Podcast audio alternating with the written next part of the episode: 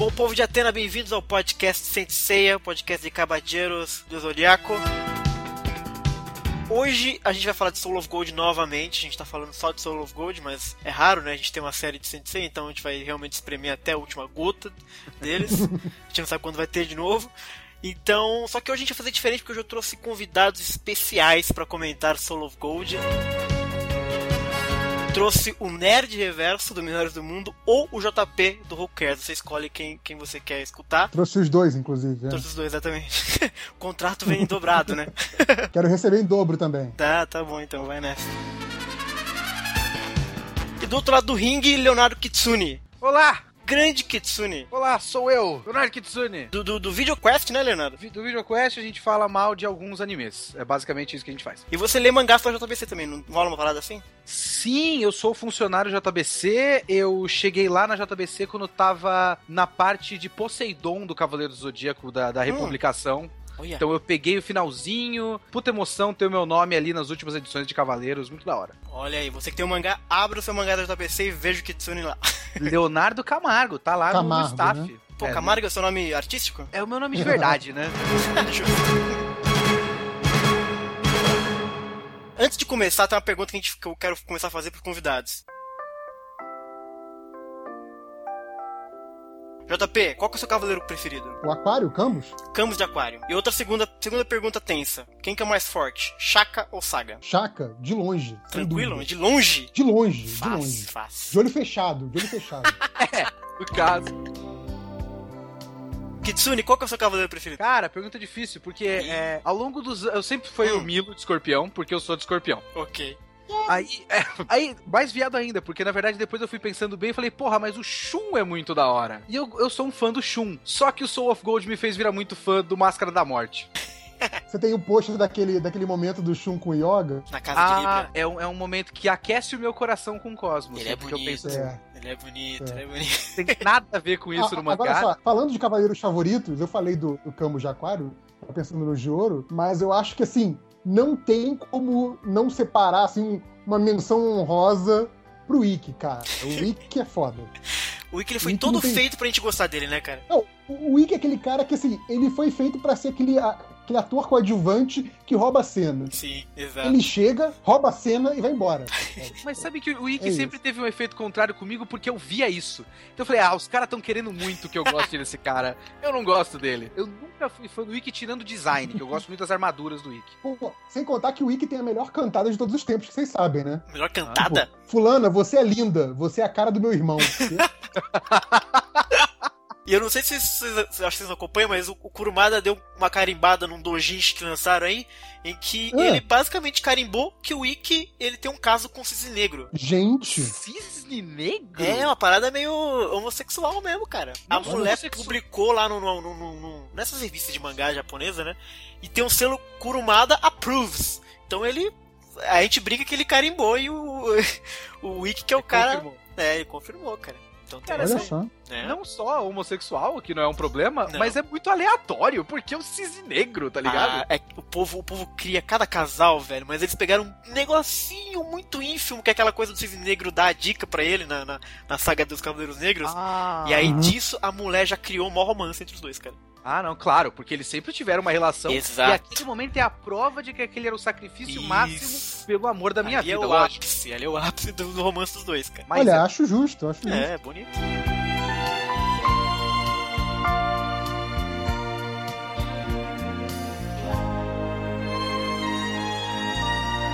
Enfim, povo, Soul of Gold, né? Vamos lá!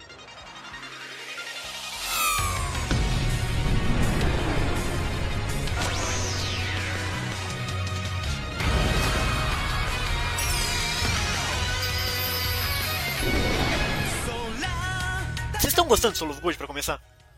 É relativo, né? Relativo a quê? A resposta que eu daria é depende. Depende, é ótimo, cara. Porque, cara, ele é inegavelmente ruim.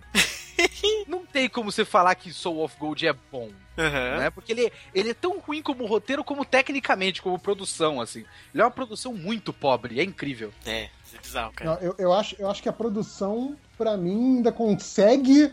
O mérito, a façanha de estar mil anos luz pior do que o roteiro. Sim. Ainda, Não estou dizendo que o roteiro seja, né, a coisa mais profunda e complexa, mas, assim, até uma discussão que eu tive com o Bruno no Twitter, né? De tipo, qual que tem o pior nível de produção, né? O Soul of Gold ou o Omega? Ele mandou uma imagem do Omega que é tão ruim que eu duvido que seja real, assim. Mas o Omega tinha desculpa porque era uma porrada de episódio, né? Mas esse teoricamente são 13, e aí você fica pensando, pô, a Toei tá gastando dinheiro em quem então, caralho? Não é possível, né? O Omega ele é muito normal que ele seja assim. Você pega o Cavaleiros, tem uns episódios muito bonitos e uns episódios horrorosos, sim, né? Sim, sim. O Ômega tem 97. Esse aí realmente, agora que você falou, ele é feito pra ser curto, ele é feito, pois supostamente, ele é feito pra ser uma produção fechada bonitinha. Exato. Eu perdoaria o Soul of Gold ser do jeito que é, se, por exemplo, ele tivesse a qualidade da primeira parte do Hades, lembra? Sim, aquilo era maravilhoso. Sim. Que era muito da hora. Cara, ali eu babei, eu fui rever uns tempos atrás, algumas semanas atrás, no Netflix, né? Que tem lá, viu? Pra quem não sabe, fazendo aqui propaganda de graça no Netflix. Eu babei na qualidade, porque cara, assim, a primeira vez que eu vi o Hades foi aquele esquema, né? Eu esperava sair o episódio, alguém legendar, baixar o episódio na maior resolução possível, que naquela época, sei lá, era 720, que muito, se é que nossa, tinha. Nossa, não 720, tinha. Não era 720. Sei lá, era 480, era alguma coisa. Isso, assim, era por aí. Não era a resolução de hoje, e aí eu achava aquele visual, aquele traço, aquela animação o máximo. Pô. Aí qual foi minha surpresa de ver essa porra no Netflix e ficar assim, não, a parada era boa mesmo. Sim, sabe? Cara. Então, o nível de produção ali é o mais alto da história do Cavaleiro, acho, sem dúvida. E a junção das duas coisas, é tão boa a animação quanto a direção da parada. Só respondendo a pergunta que você fez, no que a Toei tá gastando dinheiro afinal, é naqueles excelentes, maravilhosos comerciais do executivo japonês que passa lá no Daisuke. Cara, aqui, sério, eu sou muito fã, cara. Pra mim, o melhor personagem de Cavaleiro do Zodíaco já feito é o executivo japonês, porque ele não é cavaleiro. Mas, cara, aquele executivo é genial, cara. Eu não conheço, eu vejo pelo Crunchyroll, só vai o episódio completo. Viu? Vocês são elitezinha vendo o Crunchyroll, povão que vê no Daisuke e já começou a ver o japonês, cara. Ai, cara. Sabe que existe o Daisuke, pra começar E o fato de ter voltado pra Asgard, vocês gostavam de Asgard na série clássica? Na parada que vocês curtiam? Velho, é estranho, porque assim, o arco de Asgard, a saga de Asgard antiga é muito legal. Ela é muito legal porque ela é muito diferente de Cavaleiros normal, porque, aliás, eu tô me contradizendo com o vídeo que eu postei hoje, datando esse programa. Mas ele é bacana porque Cavaleiros tem aquele roteiro de pessoas correndo em fila, né? O Asgard tem... É basicamente isso. Inimigos! São quantos? Então vamos correr e bater neles. É isso que a gente sabe fazer. O Asgard tem ali, pelo menos até onde eu me lembro, tem uma intriga interna, tem uma espécie de Game of Thrones de pobre ali. E é bem legal até. Mas eu simplesmente não consigo entender a decisão de mandar os caras pra Asgard. Eu não consigo. Asgard realmente no clássico ele tinha essa coisa de desenvolver, na verdade, os inimigos, né? Você sabia do passado dele, porque que ele era daquela forma. Sim. Coisa que você nunca tinha em Saint Seiya, né? Como assim? Não, você tá errado. Lembra do Poseidon, que tem aquele incrível desenvolvimento de personagem do Isaac de Kraken? Você foi o culpado por eu perder um olho, eu te odeio? Então, mas isso vem depois. Cara, que isso? Mas vamos lá, né? Indo pro lado mais, que é a minha especialidade de quadrinho super-herói, o Lex Luthor clássico, pré-crise, ele tinha raiva do Super-Homem porque o Super-Homem deixou ele careca, né? Mas isso em 1930, não? Até nos 70 isso, cara. O Isaac guardou um rancor bizarro mesmo, né? É um cara rancoroso, assim, um cara mesmo. Sobre Asgard, assim, eu não tenho tantas memórias, assim, da fase Asgard. Eu lembro que eu gostava do visual. Sim. Até porque, né, aquela coisa, pô, Asgard, Thor, né? Sim. Gibi, né? Então, pra mim era interessante ter uma referência. Outro tipo de leitura que eu tinha já era familiar. Então até tinha isso, né? Sabendo que, por exemplo, o Thor da Marvel era uma versão da mitologia nórdica, e aí Asgard do Cavaleiros também seria uma versão da mitologia nórdica, até tinha esse segundo nível de ver, isso aqui fizeram igual o Thor da Marvel, isso aqui é diferente, sabe? Então, eu lembro que tinha muito isso, mas não lembro da fase como um todo, assim, tipo, nomes de personagens, qual era a treta principal, tudo assim, não lembro de nada disso, tá? Então... mas eu lembro que eu gostei muito, apesar de ser filler, eu posso estar muito errado nisso, mas eu lembro que na época eu gostei do visual dos Cavaleiros de Asgard. Sim. Eu achei que o design de armadura deles eu lembro de ter achado muito interessante na época. E, não sei, diferente dos do santuário e tudo mais. Então eu lembro que eu gostei muito disso. Então, pra mim, foi assim: Asgard é um lugar tão bom quanto qualquer outro pra botar essa história esdrúxula, entendeu? Então, por que não Asgard? Então, pra mim, não é um problema, sabe? Por que não Asgard? Mas, ao mesmo tempo, por que Asgard? Por quê? Se você for paciente, a série vai te explicar. Vai sim. A explicação de produção que eles deram é que eles queriam fazer algo e usaram Asgard porque os fãs já estavam acostumados e tal. Porque realmente já teve uma saga em Asgard, já teve um filme de Asgard. O povo não cansa de Asgard mesmo, eles vão fazendo coisa lá. Eu não vi o filme de Asgard, é bom? É bom. É um dos que eu mais gosto. Aliás, é o... porque tem o prólogo do Prólogo do Céu, mas eu acho um roteiro bom. O Prólogo do Sono? Ah, que isso. Mas é lento pra caralho, assim. Ele é um drama, né, quase. Prólogo do Sono, cara. Eu curto. Sei lá, cara, eu lembro que o Seiya fica uns 40 minutos até levantar, assim.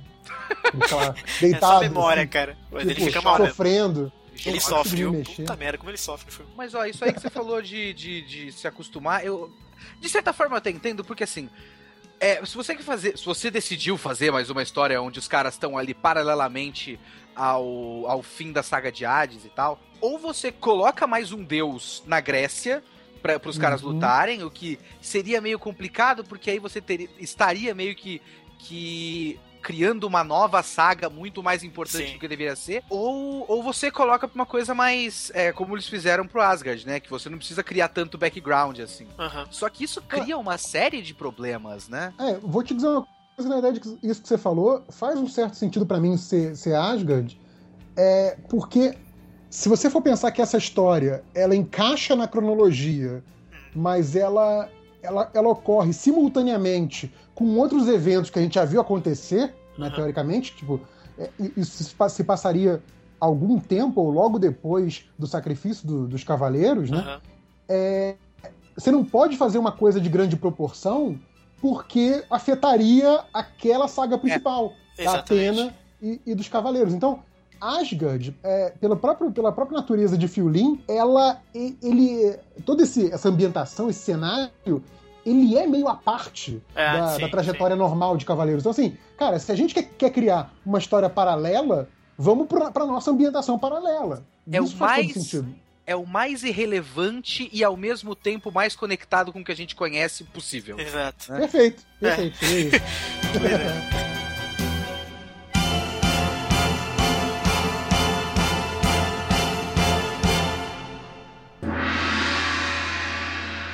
Mas, justo, aí eu pergunto pra vocês, porque essa é a parte que, como eu sou uma pessoa meio burra, eu fico pensando, esse terceiro episódio do Soul of Gold, aí já entrando mais nos episódios... Vai tranquilo. Ele me passou a sensação de que já se passou pelo menos, sei lá, 1-2 semanas, desde que os caras acordaram. Então... Se você considerar que os caras acordaram faz umas 2 semanas, quer dizer que mais ou menos umas 2 semanas atrás rolou o fim da saga de Hades, né? Então, mais ou menos, a real. O que rolou há 2 semanas atrás, se você considerar esse time frame, rolou o sacrifício dos Cavaleiros de Ouro no Muro das Lamentações. Sim, mas aí aquela batalha final contra o Hades não dura tanto tempo assim. Apesar que a noção de tempo pode ser diferente. A desculpa é essa. A desculpa que a gente tem, tá acreditando até agora, é que eles vão considerar que o tempo que os Cavaleiros de Bronze levaram pra atravessar a hiperdimensão entre o Hades e o Elísios é muito maior do que a gente imaginava, entendeu? Aí justificaria, porque tem uma série de problemáticas. Por exemplo, eles precisam enviar a armadura de ouro até o Elísios. E quando isso vai acontecer, como é que vai acontecer, porque eu concordo com você, realmente parece que passou muito tempo já, né? Eles estão acordando, o Máscara tá lá vivendo a vida dele. Não, tem uma galera que já criou uma rotina e tudo mais. Sim, né? Assim, quer dizer que o Elísios é a sala do templo do Dragon Ball Z, né? Basicamente. Que quando você, em Hades, quando eles destroem lá o Muro das Lamentações, eles passam por uma hiperdimensão, né? Um universo cheio de coisas assim e tal. Os caras criam asas e tal. Isso, exato. Então a ideia que a gente tem até agora é que essa travessia, embora pra eles pareça que seja, sabe, rapidinho, do ponto de vista de quem tá na Terra, isso demora, sei lá, muito mais do que a gente imaginava, entendeu? Mas aí, olha só, o que eu fiquei pensando esse tempo todo deixa eu tentar refazer com vocês podem me ajudar aqui, uma linha do tempo de Cavaleiros do Zodíaco. Vixe, Maria. Se você considerar Asgard como parte da história, porque esse anime considera Asgard clássico como parte da história... o Asgard aconteceu num certo período de tempo ali, imediatamente depois daquilo, eles descobrem que a Hilda faz parte, parte do plano do Poseidon. Isso. E se eu não me engano, eles partem imediatamente pro fundo do mar, imediatamente, exato. E aí depois eles partirem imediatamente pro fundo do mar, assim que eles voltam rola a saga de Hades, não é? Então, a abertura de Hades, ela dá uma dica de que existe aí uma passagemzinha de tempo. Não sabe se quanto, mas, por exemplo, você vê que o Seiya voltou pro orfanato, ele sai pra buscar a irmã dele pelo Japão, um vai pra Sibéria, outro vai pro Japão, mas tem um tempinho ali, não é exatamente logo depois, tá ligado? Esse tempinho é tempinho suficiente pra se formar toda uma outra sociedade e um grupo de 7 guerreiros deuses em Asgard, porque é só esse tempo que tem pra formar esses caras. É verdade, né? É uma boa colocada. É entre o fim da saga de Asgard e o meio da saga de Hades, que tem o tempo pra formar um exército novo, e o cara reformar aquele lugar todo, e mudar a rotina das pessoas, e a sociedade mudar completamente. Uma coisa que essa Hologone não mostrou muito é, por exemplo, o Castelo Valhalla, que era uma das coisas que a gente via muito na saga clássica, então a gente não sabe como é que tá aquela porcaria e tal. Então, porque eu tenho a impressão de que Soul of Gold tá mostrando uma Asgard que a gente não viu lá em Asgard, na saga clássica, né? Tipo, outros lugares que não apareciam. Então, de repente... as vilinhas. As vilinhas, aquela cidade bizarra com feira e tal, esse tipo de coisa não tinha, né? Então, também fica difícil criar esse paralelo de como a sociedade se reformou e etc. Porque tem aquela questão da Hilda, né? Que a Hilda, ela, sei lá, adoeceu. Mas eles realmente legitimaram, mas faz sentido isso, né? Porque não é muito tempo pra você... principalmente os guerreiros deuses, né? Do nada já começa, já tem armadura, já tem guerreiro deus. E já tem uma dinâmica interna, assim. Por exemplo, aquele cara que tem relação com o Camus, eu acho... não, o cara não. É na cena do cara, só que é no corredor, e o cara cita que ele é primo ou irmão do Siegfried. Ele é irmão do Siegfried, isso. Se os caras são... se o cara é irmão ou primo, ou seja lá o que for, do Siegfried, esse cara tava lá, esse cara existia durante a saga de Asgard normal, então ele já era um guerreiro treinado, essa armadura dele que é de um outro monstro mitológico já existia antes, quantos guerreiros deuses existem ao mesmo tempo, será que existe tipo o Cavaleiro de Bronze de Asgard, como é que funciona essa hierarquia, né? Todo o universo começa a ser construído sem praticamente nenhuma explicação. É o tipo de coisa que eu imagino que eles vão ter que explicar. Onde estava esse cara, por exemplo, quando o Siegfried morreu, né? Tipo, onde estavam esses caras inteiros enquanto os Cavaleiros de Bronze estavam destruindo Asgard, né? Porque, né? Vamos combinar. Então, mas assim, vocês viram já, acho que foi no segundo e terceiro, que fala essa questão de que o poder lá da árvore, né? Da Yggdrasil, modificou Asgard, né? E aí tem uma passagem lá do árido gelado pro florido e verdejante que parece ser instantânea. Só que aquilo pode ser só pra realmente aquela coisa de mostrar qual foi a mudança que ocorreu. Mas não que a árvore realmente tenha feito isso de forma instantânea. Então, assim, pode existir, e aí completa cagação de regra, porque a série não deu um indício disso, tá? Tô só falando uma possibilidade completamente chutando. Mas tipo, se é tudo isso, cara. Até não dá nada, a gente imagina. Essa mudança da árvore, na verdade, tipo, Asgard pode estar num tempo separado. Ixi. E essa mudança não foi uma mudança de um dia pro outro. Foi uma mudança de época, de estações, assim, sabe? Então, assim, que poderia ser uma coisa, tipo assim, Asgard era árido, depois de 1 ano, 2 anos, ficou verdejante. Só que esse tempo passou só pra Asgard. E aí explicaria alguma dessas defasagens em relação ao tempo que correu fora de Asgard na série. Porque, se eu não me engano, não tem a menção à árvore na primeira passagem dos Cavaleiros por Asgard. Não. Então, assim, talvez a chegada da árvore, ou o surgimento, a criação da árvore, não sei se como é que é o esquema realmente, mas isso pode ter afetado o tempo de Asgard também. Entendi. Interessante. Pra constar, a única citação que eu me lembre da árvore Yggdrasil em Cavaleiro do Zodíaco é no filme que acho que o cara vira... Qual é o nome do cara mesmo? O Durval? Não. O cara do bem. O Frey. Que se sacrifica. O Frey. O Frey se torna a árvore Yggdrasil, mas aí isso não existe, né? Acho que não, se você pegar a imagem, elas são completamente diferentes, né? Mas a Yggdrasil realmente é citada na Guerra dos Deuses lá.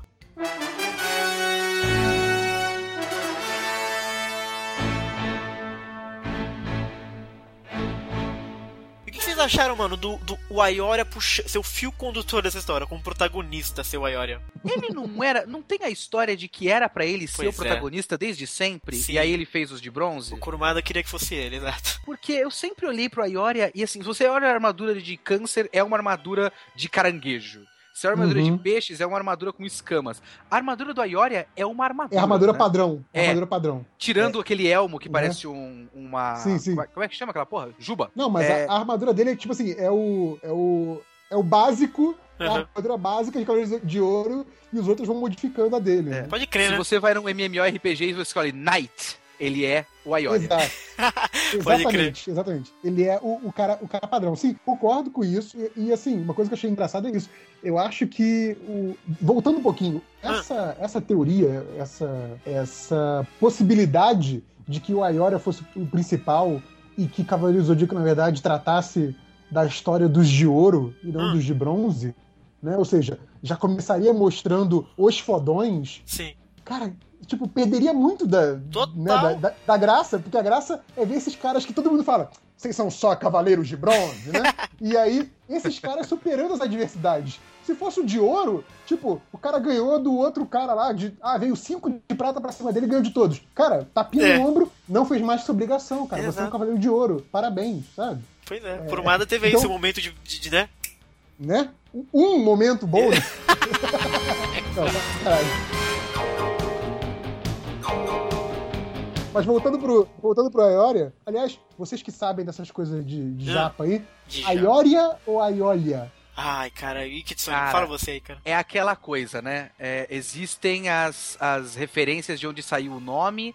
Eu esqueci qual é a referência do Aiolia, mas eu acho que pela referência da origem da escolha do nome seria com L. É. Mas é aquela coisa, porque... Então Aiolia e Aiolus... Aiolia e Aiolo.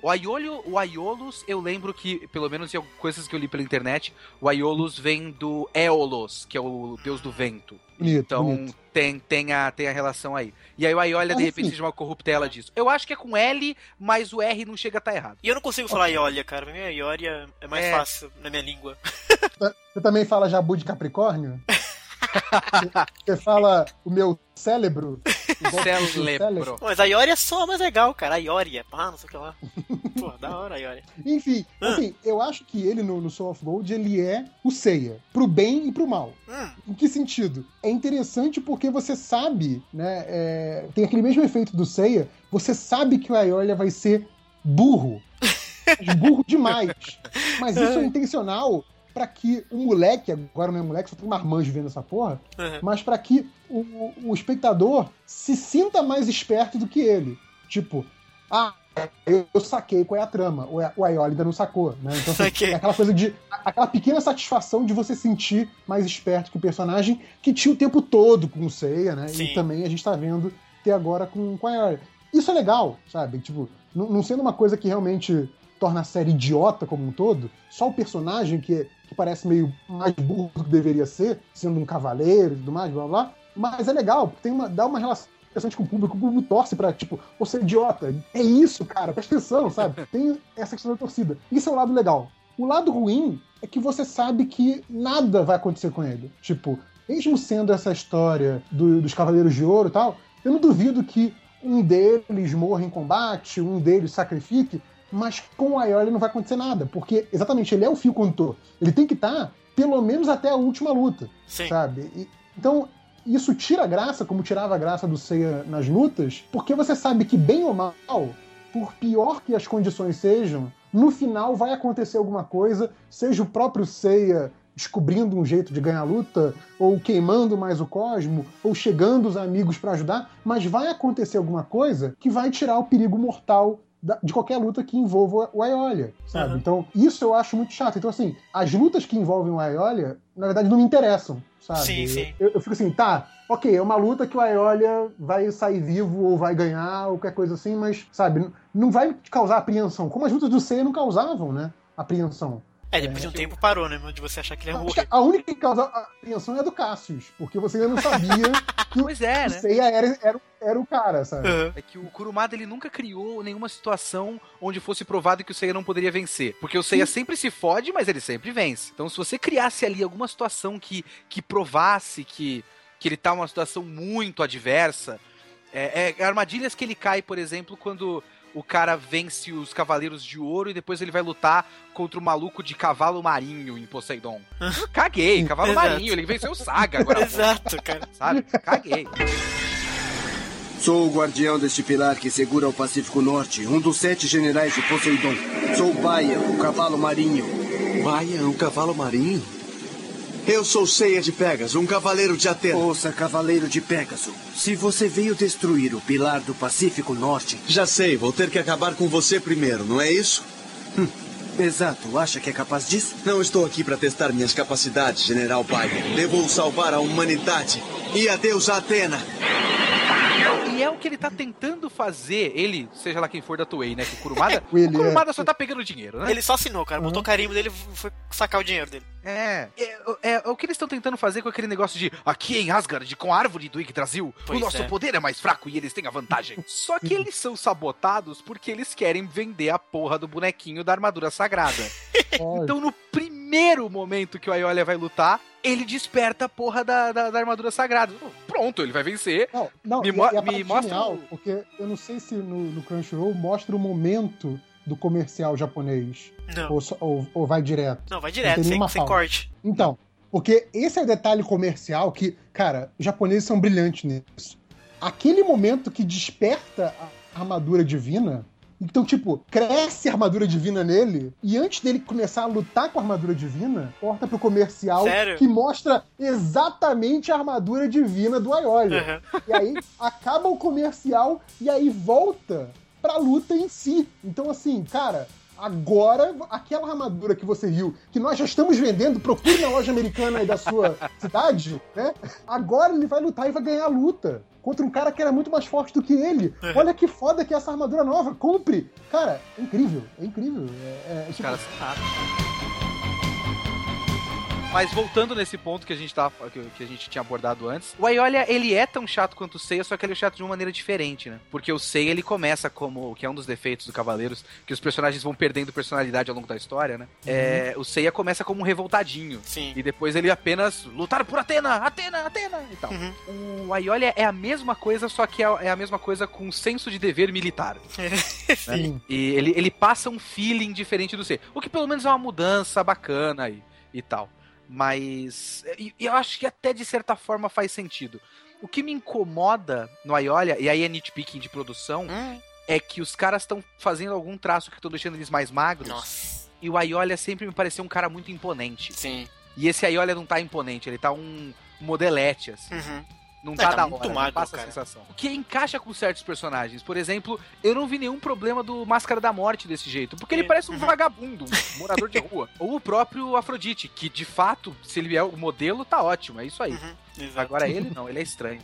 O Aiolia no clássico, ele é realmente muito bombado, na verdade. Você pega umas imagens dele lá no começo, no santuáriozinho, assim, ele é bizarro, cara. Cara, me incomodou muito mais a questão do olho redondo e infantil do que propriamente o físico, sabe? Porque, sei lá, como o Cavaleiros, principalmente a primeira fase, né, variava muito em termos de traço. Eu gosto muito, meu traço favorito é um traço que nunca mais usaram, que é o... Aliás, usaram ligeiramente em Ômega, mas é o traço da Guerra Galáctica, sabe? Que é um traço que, tipo, os braços, as pernas, eles são quase que desenhados numa linha só, sabe? Cada extremidade, cada lateral, enfim. É uma questão de traço. Lembra muito alguns quadrinistas que eu gosto, então eu achei interessante. Eu acho que essa questão do corpo mais longilíneo não foge de alguns momentos do Cavaleiros. Acho que no caso do Aiolia eu concordo com vocês. Ele sempre foi mais bombadão do que outros. Sim. Então agora ele tá mais magrelo, é realmente esquisito. Mas não é a pior coisa do personagem, ele realmente... A coisa dessa chatice, como você falou, quase militar dele, é muito ruim, porque o Seiya, ele era o cara chato, ele era o cara que é o herói, é o cara do sacrifício, é o cara que não desiste nunca, blá, blá, blá, sempre batendo na mesma tecla, mas ele era engraçado, pelo menos. Ele tinha essa coisa de ser meio bobo, meio pateta também. Né? Quando eles lembravam de fazer, né? Exatamente, né? Porque depois de um momento, nunca mais. O Aiolia não. O Aiolia é aquele cara que ele não pode perder a linha, ele não pode perder a pose, né? Ele tá sempre em alerta, né? Mesmo, se ele dá uma relaxada, nunca vai ser pra brincar, sim, sabe? Ele tem um senso de dever muito grande, né, cara? Pois é, mas ele acaba sendo um personagem chato, sabe? Então, aí eles, por isso que eu acho que eles criaram essa Leaf pra dar essa balanceada nele, né? Pra dar esse balanceio e estão tentando, não, vão com certeza shippar esse casal pra acontecer de alguma forma ou de outra. E o que vocês acham da Leaf? A Leaf é um personagem que do nada apareceu, né? Ela é muito importante pra trama, porque ela tem lá as suas possessões, sei lá. Mas eu particularmente, eu não gosto muito da personagem. Eu acho ela muito... Essa coisa de, sabe, ter fome e ficar coradinha. Eu não sei, eu não gosto muito desse personagem. Cara, não tem o que gostar. Ela não é um personagem. Ela não é um personagem? Ela não é um personagem. Ela é a menina que tá lá pra fazer exposição. Uhum. Sim. Sim, pois é. Ela faz a história andar. Diálogo expositório humano, essa menina. É, e fizeram com ela o lance do... Caramba, o guri lá do Ômega, como é que é o nome dele? Esqueci já. O Subaru? Subaru, né? Que é aquela coisa, tipo, ela tá de boa, aí de repente rola um lado sinistro, sim, uma outra persona, exato, uma coisa assim. E assim, cara, a gente acabou de ver isso no Ômega, tudo bem. Então, é foda isso, cara. Pode ser que muita gente tá vendo isso, não tenha visto o Ômega. Eu sei que tem muito fã de Cavaleiro que torceu o nariz pro Ômega, que são todos uns burros, que nem o Kitsune. Eu não tive vontade de começar. Eu vou começar essa porra agora. Aí eu perdi, depois quando eu quis pegar, tava com 30 episódios. Eu falei, não vou ver essa porra, não. Você pode começar, Kitsune, não precisa terminar. Você começa, mas não termina, entendeu? Eu vi 5 episódios. Aí já parou. Eu tava falando isso com o Bruno outro dia, né? Que a gente tava se falando sobre Ômega, né? Sobre os episódios. E, cara, foram 97, né, episódios. Foi episódio pra porra, viu? Tá, tipo, mesmo. Cara, foram... Contando que teve intervalos e tudo mais, cara, foram 2 anos dessa brincadeira. Sim. Cara, foi, né? Ômega deu certo, né? É muito louco, cara. Ao contrário do Lost Canvas, que não deu certo e foi cancelado. Não, mas, assim, eu acho... Então, mas chupa Lost Canvas! Desde o Hades, acompanhavam alguma coisa de anime, e não tô falando só de Cavaleiros, não. Qualquer anime como um todo. De forma tão religiosa quanto acompanhava. É, a gente via semana a semana mesmo, cara. A gente via semana a semana e ia comentando. Tipo, às vezes rolava, né, de alguém, por motivo qualquer, deixar 3-4 semanas acumularem, e aí um virava pro outro. Porra, cara, tu não viu, cara, tem que ver. Tá atrasado, sabe? Então, teve essa coisa de acompanhar. Então, eu acho que pra mim, pelo menos, essa coisa da segunda personalidade do Subaru tava muito fresca na cabeça. E aí, usar uma das personagens principais com esse mesmo artifício, eu achei meio forçado, sabe? Que também não é novo na série clássica. Exatamente, né? Esse é o problema. Shun como Hades, né? Que também tinha essa coisa da segunda personalidade ali atrás, às vezes dominando ele sem ele saber. Então, não é novo nem pra série clássica. Então, isso eu achei... Essa não personagem, como disse o Kitsune, esse detalhe dela também é muito ruim, cara. E vão querer... Vão entuchar romance entre os dois, né? Você vê isso já enfim, nos episódios, etc. Ah, mas eu não sei se o Aiolia é capaz de sentir sentimentos, sabe? Ó! Oh? Ele sabe disso? Ele conhece que é possível ter relações humanas, assim? Esse cara, ele não entendeu ainda que ele tá em... Na série ele deve estar, em 1990? Ele não entendeu ainda, né?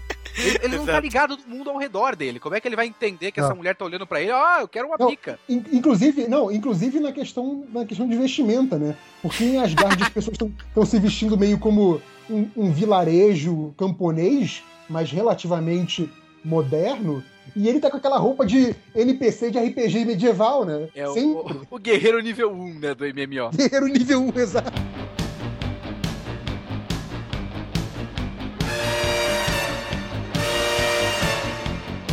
De uma certa forma, o episódio 2, ele traz... Acho que o bacana de Soul of Gold, pelo menos pra mim...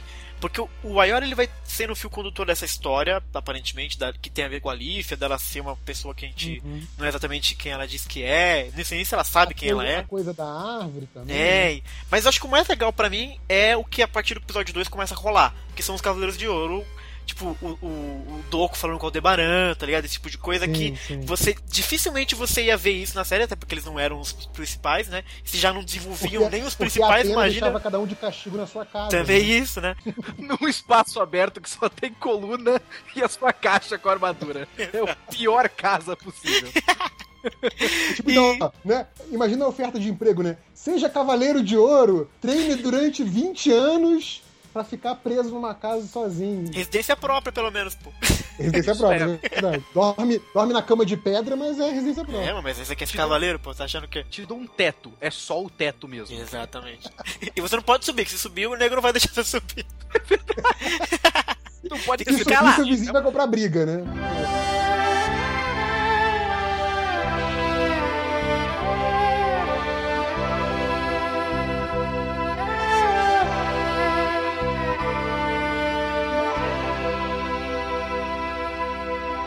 Vocês acham que o Dohko brincalhão funcionou pra vocês? Ah, funcionou porque eu gosto do Next Dimension. Olha aí, gosta mais que Lost Canvas, né?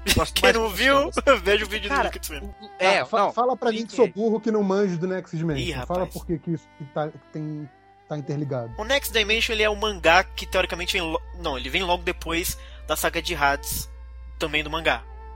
É do Kurumada mesmo. Ele teoricamente tá fazendo até hoje, mas ele não publica faz muito tempo. Lembra do Prólogo do Sono? Isso. Que o Seiya tá lá na cadeira de rodas? Eu não lembro, eu dormi. Porra! Aquele comecinho você viu, pelo menos. Sim, aí sim, sei o que você tá falando. É, ele pega da cadeira de rodas lá, ele pega a mesma ideia, e aí eles têm que... Se eu não me engano, a história é motivada por tentar achar a solução pra acordar o Seiya. Então eles voltam no tempo e vão... Olha, viagem no tempo em Cavaleiro do Zodíaco. Vai tirando. Vai vendo.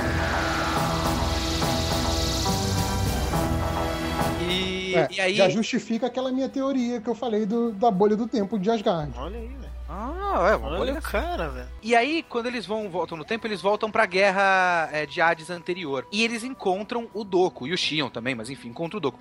E o Dohko é um molecão nessa versão, né? Se eu não me engano, no Lost Canvas também. Mas o Dohko, nesse tempo, é um molecão do caralho, assim. Ele é brincalhão pra porra. E tem, inclusive, o que o Bruno falou, é uma coisa que é verdade. Essa cena dos personagens conversando dificilmente você veria na série normal, porque você não vê os personagens conversando como seres humanos. Exato. Em nenhum momento. É muito raro você ter... Se não me engano, tem uns fillers do anime que tem isso. Bem no começo, sim. Bem no começo. Mas depois eles são só função. Eles sim. correm e batem. O Next Dimension... O Next Dimension, eles têm isso. Tem uma parte que o Shiryu vai pro passado e se encontra com o Dohko. E eles têm um diálogo de pessoas. É muito engraçado, inclusive... O Dohko falando... O Shiryu falando... Você é meu mestre! Que porra de mestre, rapaz? Como assim? É muito bom. E, tipo, são diálogos de pessoas conversando. E essa é uma coisa que eu gosto no Soul of Gold. Falta isso. Eu queria ver esses caras... Eu queria ver um pouco de personalidade. Por isso que eu até perdoo o Aiolia ser meio chato pra caralho. Uhum. Porque... Pelo menos você vê as pessoas interagindo com esse cara chato. O Aiolia serve como straight man de todo mundo que ele interage. Principalmente o Máscara da Morte, no melhor momento da história de Cavaleiro do Zodíaco. Eu acho que a justificativa pra mim da mudança de comportamento de algum deles, eu acho que isso é uma das coisas que Soul of Gold tirou da cartola muito bem, sabe? Tipo, arranjaram uma desculpa que serve pra qualquer mudança de personalidade de qualquer um dos 12. Eles morreram. Então, assim... rolou um momento de assim, cara, eu dei minha vida pela Atena, eu fiz tudo que a Atena pode pedir de um cavaleiro. Agora, seja lá por que motivo seja, eu ganhei uma outra chance, eu ganhei uma outra vida. Uhum. Então assim, não necessariamente você vai estar preso aos mesmos laços da vida anterior. Entendi. Sabe? Então, eu acho que o Dohko textualmente fala isso. E eu não tenho certeza, mas o Máscara da Morte, eu lembro que tá mais fresco, ele fala isso textualmente. Então assim, cara, eu fiz a minha parte. Agora eu vou aproveitar essa vida nova que eu ganhei. E isso é uma coisa que é verdade. Acho que é o Mu que comenta isso. A gente não sabe quanto tempo essa nova vida vai durar, né? Tipo, pode ser um poder qualquer de alguém poderoso que tá dando uma semana de vida pra gente. Uhum. A gente não sabe. Então assim, como cada um vai lidar com essa nova vida, que eles não sabem quanto vai durar, que não tem, eles não sabem mais a situação da Atena, e eles já cumpriram o papel deles como cavaleiros, eu acho que vai muito da psique de cada um, sabe? Então assim, qualquer mudança do tipo... eu era o cara mais responsável de todos. Morri, cumpri minha função, agora eu vou encher a cara. Tá bom, justo, sabe? Pra mim faz muito sentido que se a pessoa passa por uma experiência de morrer defendendo o que acredita e, surpreendentemente, ganhar uma nova chance, ela pode mudar completamente sim, sabe? Então, pra mim é uma das poucas coisas que, assim, não me incomoda qualquer mudança de personalidade nesse sentido, sabe? É lógico, nenhum desses caras, tipo... O Aiolia, o Dohko, o Aldebaran, vai ser cruel, porque ele não era um cara cruel. mas ser mais desapegado de responsabilidade, querer, sei lá, arranjar uma esposa que ele não podia ter quando era cavaleiro e tinha uma função, seriam liberdades que eu entenderia, sabe? Então pra mim ficou muito bom isso. É curioso isso do Dohko, porque a primeira vez que eu vi, eu não tinha esse background do Next Dimension, porque eu não li ele inteiro ainda, acho que eu não cheguei na parte do Dohko, e eu fiquei meio chocado com ele, meio brincalhão, porque você tinha a imagem daquele velhinho Yoda, né, o mestre Shion, lá, e eu sempre achei que ele era muito sério, só que é engraçado que depois que eu vi o episódio do Soul of Gold, eu fui rever algumas cenas do mestre Shion, e ele é super sacana em vários momentos, cara. Mesmo enquanto velhinho, ele fazia umas coisas com o Shiryu que era de muito de cuzão, assim, sabe? Então... o Dohko, ele realmente virou esse brincalhão, esse beberrão que toma cachaça com armadura de ouro na taverna. Como assim, cara? Ninguém babaca. Reparou. Exato, tipo... E o que eu mais acho legal dessa cena, essa é uma das cenas que eu mais acho bacana, é que o Aldebaran, ele me representa, porque ele também tá chocado que o Dohko tá, tipo, tomando. Você não tá preocupado, cara? Com a Atena tá lá, tá morrendo, você tá super de boa tomando, aí você nem parece o mestre ancião. E que é, já conectando, eu achei tão bacana eles darem essa oportunidade do Aldebaran se mostrar mais nesse episódio, cara. Porque o Aldebaran é um personagem tão deixado de lado, se precisar matar, ele mata, se precisar apanhar, ele apanha. Já que você já puxou o Aldebaran aí, eu fiquei muito puto, depois eu achei bacana. Que, assim, todos eles foram completamente destruídos, né? Tanto os corpos quanto as armaduras. Isso foi recriado... tudo novo, zero bala pra Asgard. E aí, o touro continua sem o chifre. Eu fico assim, porra, todo mundo ganhou armadura zero bala e o cara continuou com a armadura defeituosa.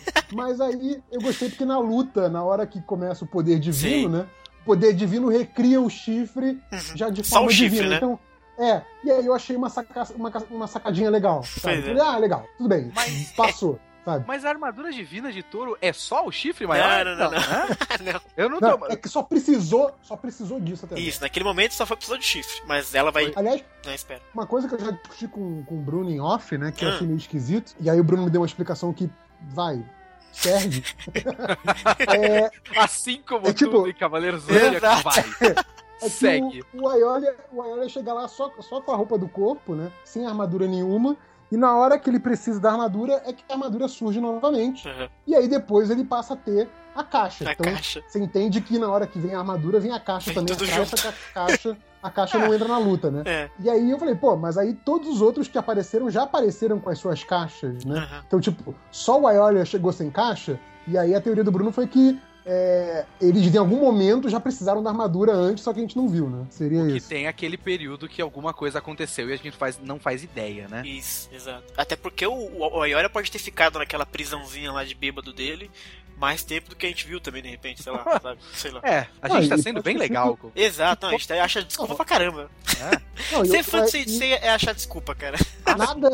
Nada também disse pra gente que todos os 12 foram recitados ao mesmo tempo, né? Exato. O último a chegar na festa, assim. Não, isso é certeza. O cara, o Máscara da Morte já conhece a galera. Então, exato. Tem uma vida lá já no vilarejo. Ele tem uma vida, ele tem amigos. Ele tem dívida já, cara. ele tem dívida. Ele ficou tempo suficiente pra ter dívida. Exato, cara. Vai se fuder, pô. E o Aldebaran, Kitsune? Cara, eu vou dizer que o episódio 2 foi tão whatever que eu simplesmente não lembro de quase nada. É mesmo? Ele tem uma luta numa arena, não tem? Ele tem, com o pior guerreiro dentro, a gente vai falar isso depois. Mas ele tem uma luta com uma arena lá, realmente. Eu não consigo lembrar exatamente do Aldebaran, ele me pareceu a mesma coisa, assim.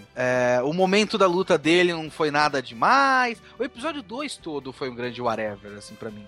Tem a lutinha do Mu também, com aquele outro carinha esquisito lá. A luta do Mu salvando a Aiolia num subterrâneo qualquer ali, não foi? É o contrário, na verdade, o Mu luta e o Aiolia aparece no final.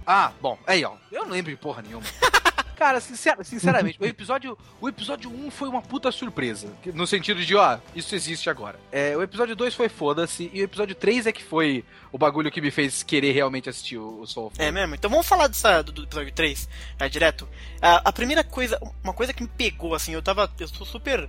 acho desculpas, né, sou fã, etc. Então eu acabo gostando, apesar de vários pesares da série. E o episódio 3, ele trouxe um negócio que me deixou muito puto, que foi o passado do Camus.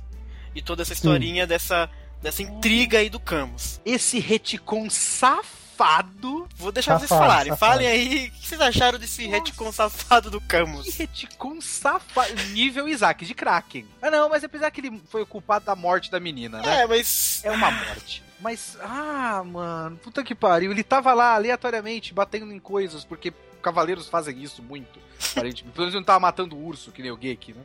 Exato. Ah, mas aí ele matou uma criança por acidente e eu te odeio! Ou qualquer coisa assim, né? Nossa, uhum.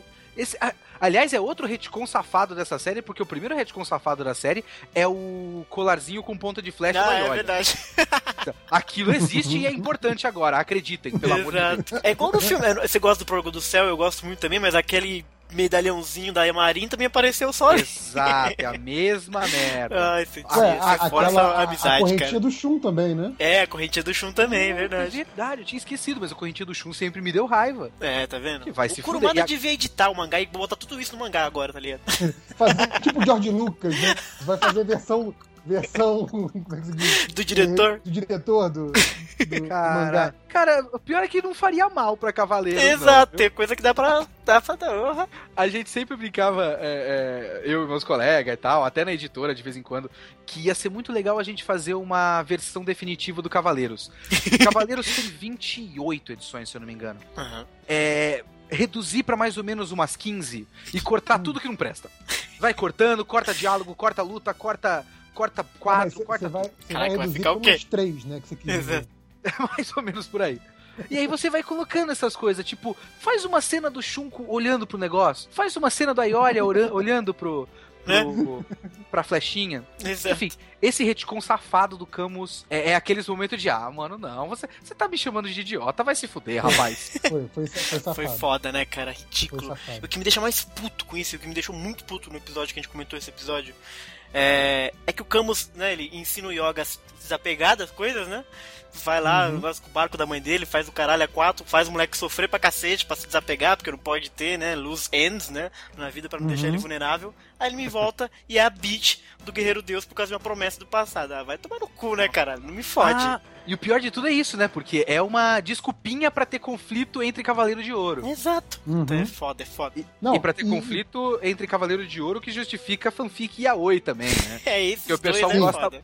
É um casal, o Milo e o Camus. Sim.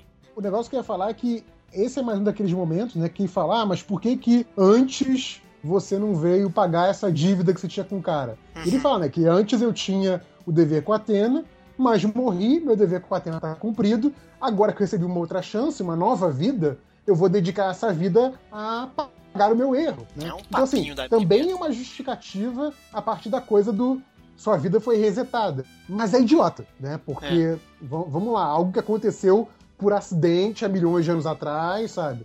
Não faz nenhum sentido. E eu acho que, pelo menos no que eu vi do desenho, porque eu não lembro muito de ter lido o Camus no mangá, do que eu vi do desenho, o Camus sempre foi um dos caras mais, até essa coisa que você falou do treinamento do Yoga também, mais individualistas, sabe? Do tipo, dos caras mais, tipo, cada um faz o seu caminho, não do tipo, todos juntos fazendo ciranda, sabe? Exato, exatamente. Ele sempre foi muito mais um cavaleiro mais solitário e mais eu faço o meu destino do que alguém que olha muito pros outros, depende muito dos outros. Não que não se importe com os outros, mas que não se apoia nos outros. Exato. Pra tomar decisões e pra fazer suas ações. Não depende, né, de ninguém. Não depende. E aí, botar ele nessa relação de submissão, sabe? Uhum. Eu achei que isso foi muito contra o que a gente conhecia do personagem. E que nem resetar a vida do cara, usando essa desculpinha do retcon, me convenceu, sabe? Acho que enfraqueceram demais o caráter do personagem. O que me fode é isso, que eu gostava tanto do Camus, e isso deixou ele menos foda do que ele era, tá ligado? Tipo, como assim, cara? Porque assim, se ele tinha um puta de uma promessa, ele foi um puta de um babaca com o Yoga, tá ligado? Eu não gosto de imaginar que o Camus foi um puta de um cuzão com o pupilo dele, tá ligado? Era legal você imaginar que ele tava sendo super severo, mas ele, de repente, ele já tinha lá os podres dele, que ele já superou, né? E aparentemente não. É o que o Soul of Gold tá nos dizendo. Sabe que isso me fez pensar em duas coisas. Primeiro, me lembrou um bagulho que uma das primeiras coisas interessantes que eu achei na internet, quando eu comecei a usar a internet na minha vida, isso ficou muito na minha cabeça, foi um post que explicava a origem de todos os nomes dos cavaleiros, que nem eu falei do Aiolia, do Aiolos e Eolos. E o Camus vem lá do Albert Camus, que é o escritor. Uhum. E se eu não me engano, tem alguma coisa sobre o fato do Albert Camus, né? É Camus, pois é. É, não, o japonês também é Camus. A gente sempre falou... A gente sempre falou e sempre vai falar o nome do Camus errado. Vai ser Camus. Lidem com isso. Eu acho que tem um bagulho... O cara que lê Cavaleiros do Zodíaco fala assim, não é Camus, é Camus. Eu falo, vai tomar no seu cu. Vai tomar no cu, cara, porra. O Camus é o X-Men do Cavaleiros do Zodíaco, né? Total, sempre será. E se eu não me engano, tem um negócio do próprio Albert Camus ser um cara que escrevia sobre coisas que eram individualistas, sobre individualismo, ou alguma coisa assim, e justificava a personalidade. A segunda que eu pensei é que sempre é legal a gente tentar extrapolar os conceitos de qualquer coisa que a gente pensa, tentar pensar em outros lados para outras abordagens que poderiam ser usadas.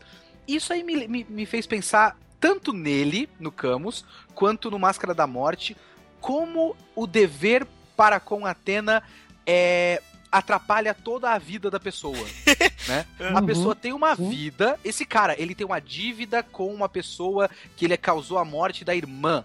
É uma dívida forte, isso considerando que isso sempre tivesse acontecido, né? Que não é um retcon safado. Mas ele tem uma coisa que ele precisa cumprir na vida dele, mas ele tem o compromisso com Atena, e a vida dele não importa mais. Se esse conflito fosse abordado, poderia dar em algo interessante, mas então, Cavaleiros do Zodíaco. O lance todo de Cavaleiros, né? É que no momento que você vira Cavaleiro de Atena, aquela coisa do, como diz o amigo meu, é Casas Bahia, né? Dedicação total a você, né? Tipo, é só Atena, eu tô ali de prontidão pra quando a Atena chamar, eu tô indo, né? Eu acho que isso passa muito claro na série toda. Eu acho que justamente a exceção a isso é o Ikki, né? O Ikki é tipo, não, eu vou seguir meu caminho, se a coisa apertar e vocês não derem conta... Bate uma chamada aí que eu apareço, né? E resolvo pra você, porque vocês são uns merdas. Chama meu nome, gritando que eu chego. Exato. Então, assim, eu acho que ele é o único que, assim, vai entrar na luta e tudo mais, até porque tem a consideração dele pelos amigos, pelo irmão, aquela coisa toda, mas ele não tá ali, tipo, tô aqui pro que a Atena chamar, sabe? Ele não é o cara que a Atena vai mandar chamar. Ele não vai atender um chamado porque ela mandou chamar ele. Ele vai atender o chamado quando, tipo assim, porra, tá todo mundo prestes a morrer, melhor ir lá resolver essa merda, sabe? Mas acho que todos os outros, inclusive se a Atena fala assim, não, fulano, volta pra casa tal, porque você vai fazer a vigia da casa tal essa noite. O cara vai, sabe? Porque é a Atena que tá mandando. Então, é uma outra relação de compromisso, né, como você falou. Sim. A série toda é muito chata nisso, na verdade. Mas eu ia curtir se os próprios personagens abordassem o que isso afeta na vida deles. Porque isso poderia ser uma boa justificativa de por que, por exemplo, o Seiya perde completamente a personalidade. E ele apenas serve a Atena, sendo que antes ele era o cara que era contra a autoridade.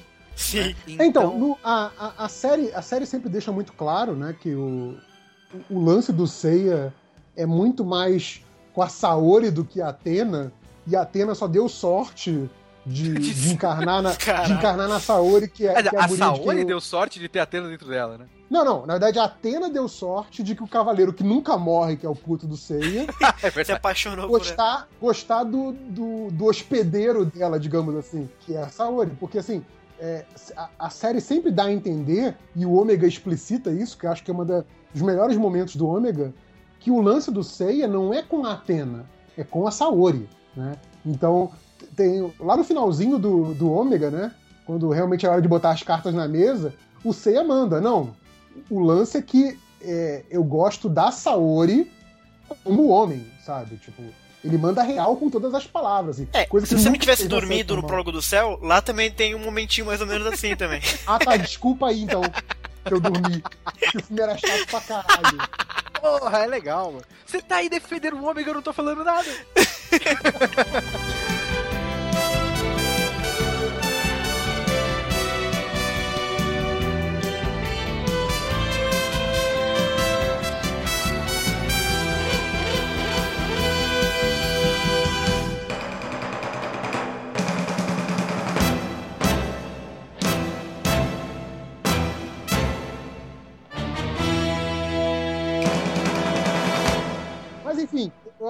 Eu acho isso interessante, porque explicaria também essa perda de personalidade, sabe?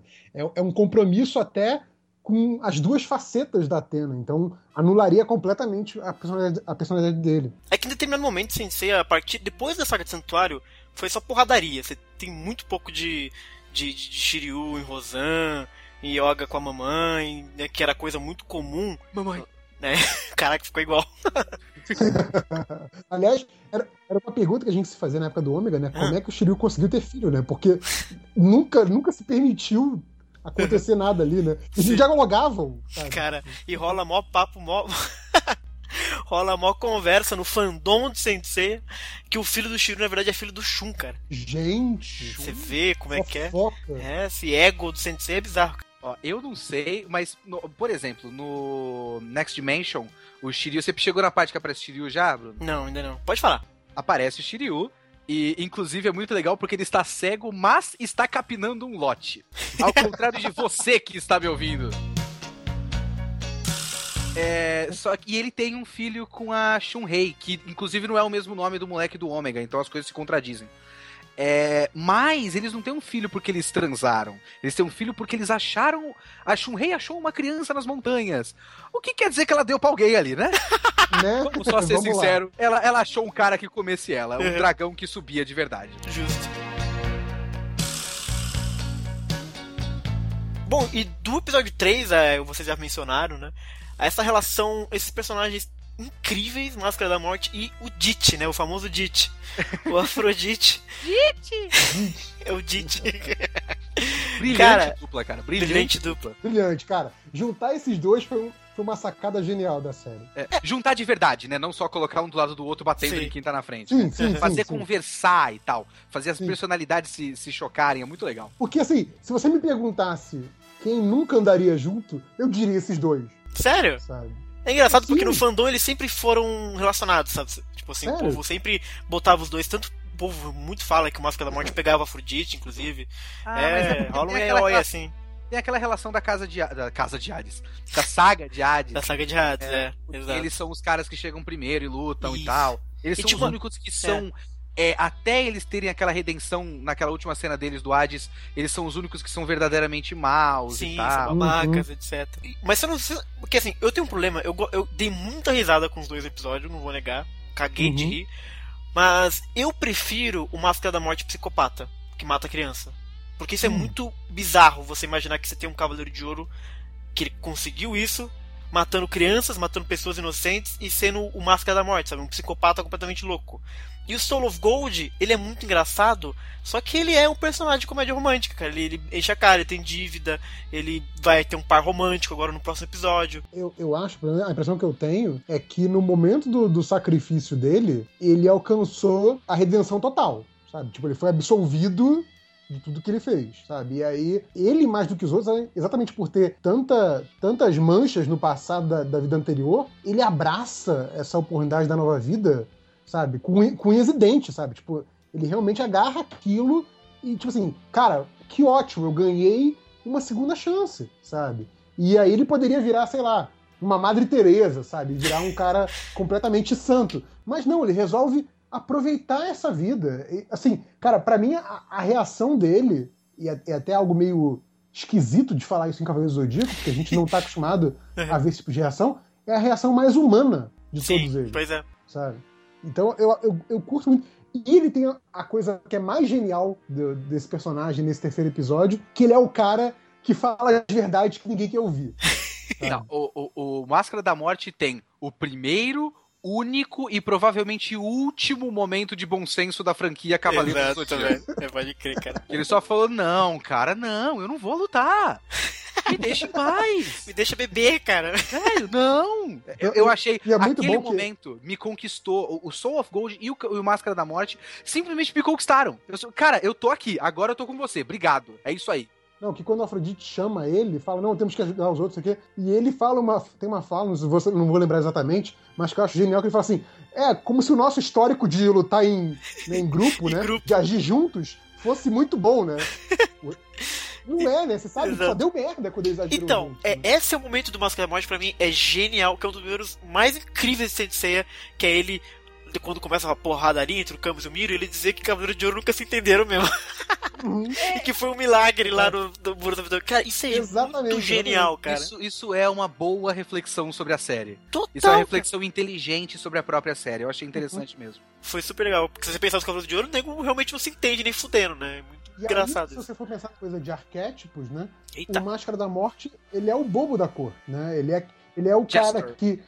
ele é o cara que é engraçado, que as pessoas não levam a sério, mas que por conta disso ele pode falar as verdades que se fosse o Aiolia falando, incomodaria os outros, entendeu? Mas ele pode falar, o cara bêbado e bonachão falando isso. Uhum. Mas ele fala as verdades que, da boca de outro personagem, iria quebrar, iria te desconectar da série.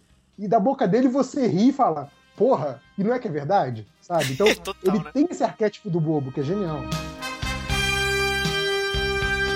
Mas, eu vou dizer que realmente, agora que você falou, eu me senti um pouco mal de achar tão legal e ficar tão fascinado pelo cara que mata a criancinha e coloca a cabeça na parede, né? Bruno estragando o cabelo de cara, a gente tem que lembrar, porque assim, eu vou achar genial se eles tocarem nisso no assunto. Porque ele vai arranjar um par que tem, se você percebe o seguinte, ele vai ter um par romântico com a menina que tem um monte de crianças como irmãos, né? E assim, ele matava criança, que ele tinha rosto de criança na casa dele. Então, se a série tocar nisso em algum momento, de alguma forma, nem que seja muito sutil, cara, vai ser muito genial. Mas, agora eu vou dar uma de Bruno. Porque Cavaleiros, o Kurumada, quando você começa a... E eu tive que ler balão por balão com atenção, né? Quando você lê balão por balão com atenção, a coisa começa a ficar um pouco complicada. E o Kurumada, como diz um amigo meu lá do trabalho, Pedro, ele deve ouvir isso aí. Pedro, que é ouvinte do MDM, inclusive. Olha aí. Ele diz que o Kurumada, ele simplesmente não consegue fazer uma frase normal. Ele não consegue fazer uma frase com bom senso. Então, se o cara vai cair de um abismo, ele não vai cair de um abismo. Ele vai cair do maior abismo do mundo das trevas, que não tem fundo, e você vai cair por 1000 anos. Então, é mais ou menos isso. Cavaleiros de Ouro vão lutar, não é puta, esses caras são muito poderosos. Eles vão lutar por 100 dias! É 100 dias? Eu não lembro mais. 1000 dias. É 1000 dias. 1000 dias. Luta de 1000 dias. A guerra dos 1000 dias. E aliás, isso é falar que pra mim, cara, toda vez que os Cavaleiros de Ouro mandam essa parada da guerra dos 1000 dias, se eu tivesse lá, na vilazinha lá de Asgard, eu gritaria, truco! Exato, entendeu? Vamos ver. Porque na boa, isso aí é a desculpinha que um deles criou lá na época do Shion e do Dohko ainda, pra tipo assim, não, vamos cair na porrada não. Sério, isso ia demorar muito. Vamos dizer que ia demorar 1000 dias, que aí ninguém vai nem querer assistir a luta. E você dizendo isso, mas o Máscara da Morte faz exatamente isso contra o Aiolia. Porque ele ia tomar um cacete do Aiolia e ele diz, meu amigo, se a gente começar a bater aqui vai dar 1000 dias, você tem certeza que você quer isso? Mas ele ia tomar um cacete do Aiolia. Não, mas eu acho exatamente isso, cara. Isso é muito desculpinha dos cavaleiros pra... Muito. Melhor a gente não lutar, né? Mas porque na boa, todas as vezes que a gente viu dois Cavaleiros de Ouro lutando... Durou 1 hora. O nego desistiu, né? O nego desistiu, na real. Mas algum golpe não funcionou da segunda vez contra um cavaleiro? Mas então, eu penso que é no mesmo espírito essa coisa do Máscara da Morte com as cabeças na casa dele. Tipo, ele é mau. Quão mal ele é. Entendi. Ele mata a criancinha e coloca a cabeça na parede. Esse é o nível de mal. É a mesma exageração de Guerra dos 1000 Dias. Tá certo que nesse caso... de fato aí, tem cabeças.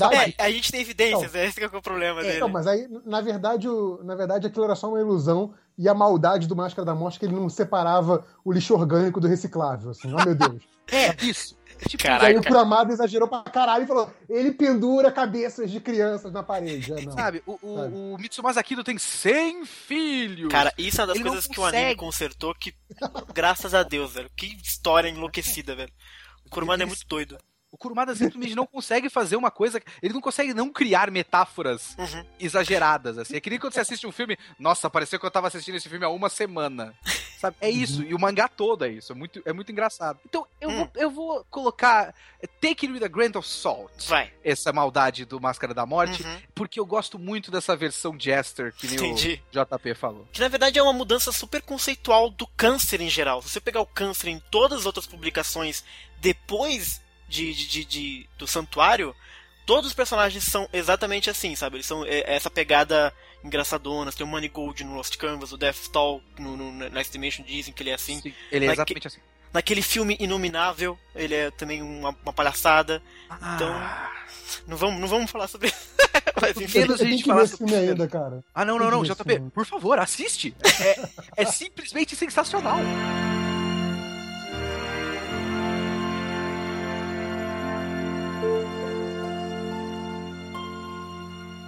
Então a gente tem aí o Máscara da Morte e o Afrodite, e eles têm uma conversa, aquela conversa no beco entre os dois, né? Que acho que o JP, inclusive, falou um pouco sobre isso, que é super interessante deles justamente debatendo, né? Se eles vão ajudar a galera ou se eles não vão ajudar a galera.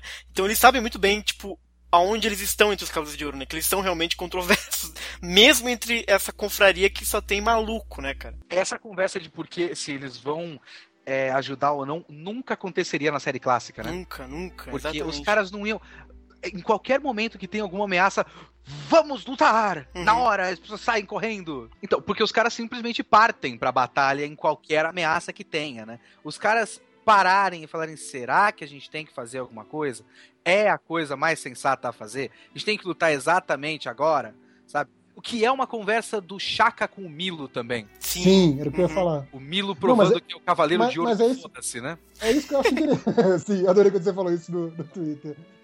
Mas assim, uma coisa que eu acho interessante é isso, porque a galera tá esperando, né? Muita gente esperando, como vai ser o visual do cavaleiro, como vai ser a armadura divina de cada um, sabe? O que eu tô esperando na aparição de cada cavaleiro é tipo, como ele vai reagir a isso? Exato. Se a postura dele vai ser a bélica, se a postura dele vai ser de aguardar e ver como é que os acontecimentos se desenrolam, se a postura vai ser antibélica, como parece ser o caso do Shaka, por exemplo. Exato. Né? Então, isso tá me agradando muito, sabe? Tipo, aguardar pra ver como é que vai ser a postura de cada um e se essa postura vai me surpreender ou não. Sabe? No caso do Shaka, por exemplo, primeiro eu achei uma surpresa, mas depois fez todo sentido pra mim, sabe? Achei muito legal. E os caras, eles estão fazendo, de certa maneira inteligente, de certa maneira repetitivo, sempre fazer um straight man pro outro que é o funny guy, né? De alguma certa forma. Sim. Mais ou menos essa dinâmica. Então você tem lá o Aldebaran mais sério pro Dohko mais relaxado, você tem a duplinha muito engraçada do Máscara da Morte e do Afrodite, e a dupla Shaka e Milo, que é o cara mais zen e o cara mais agitado de todos. Exato, total. É, então é uma dupla interessante. Mais uma vez, é aquilo, o Shaka zen, ele entra porque a gente sabe que ele é Buda. O Milo agitado nunca foi muito, né, trabalhado em nada previamente, mas você supõe que sim, porque a gente tem um certo conhecimento de horóscopo no Mulheres da Gazeta. Então ele sabe que eu sou do signo de escorpião. Nossa, você é do signo de escorpião, você parece mesmo. Então é isso aí. Eu não entendi isso, mas tudo bem. Não. Existem 12 tipos de pessoas do mundo. E eu sou muito vingativo. Pelo jeito. Eu sou de escorpião, então eu sou muito vingativo. E você tem as unhas muito compridas também, né, cara? Sim, eu gosto muito de esmalte vermelho. É uma coisa que eu gosto muito.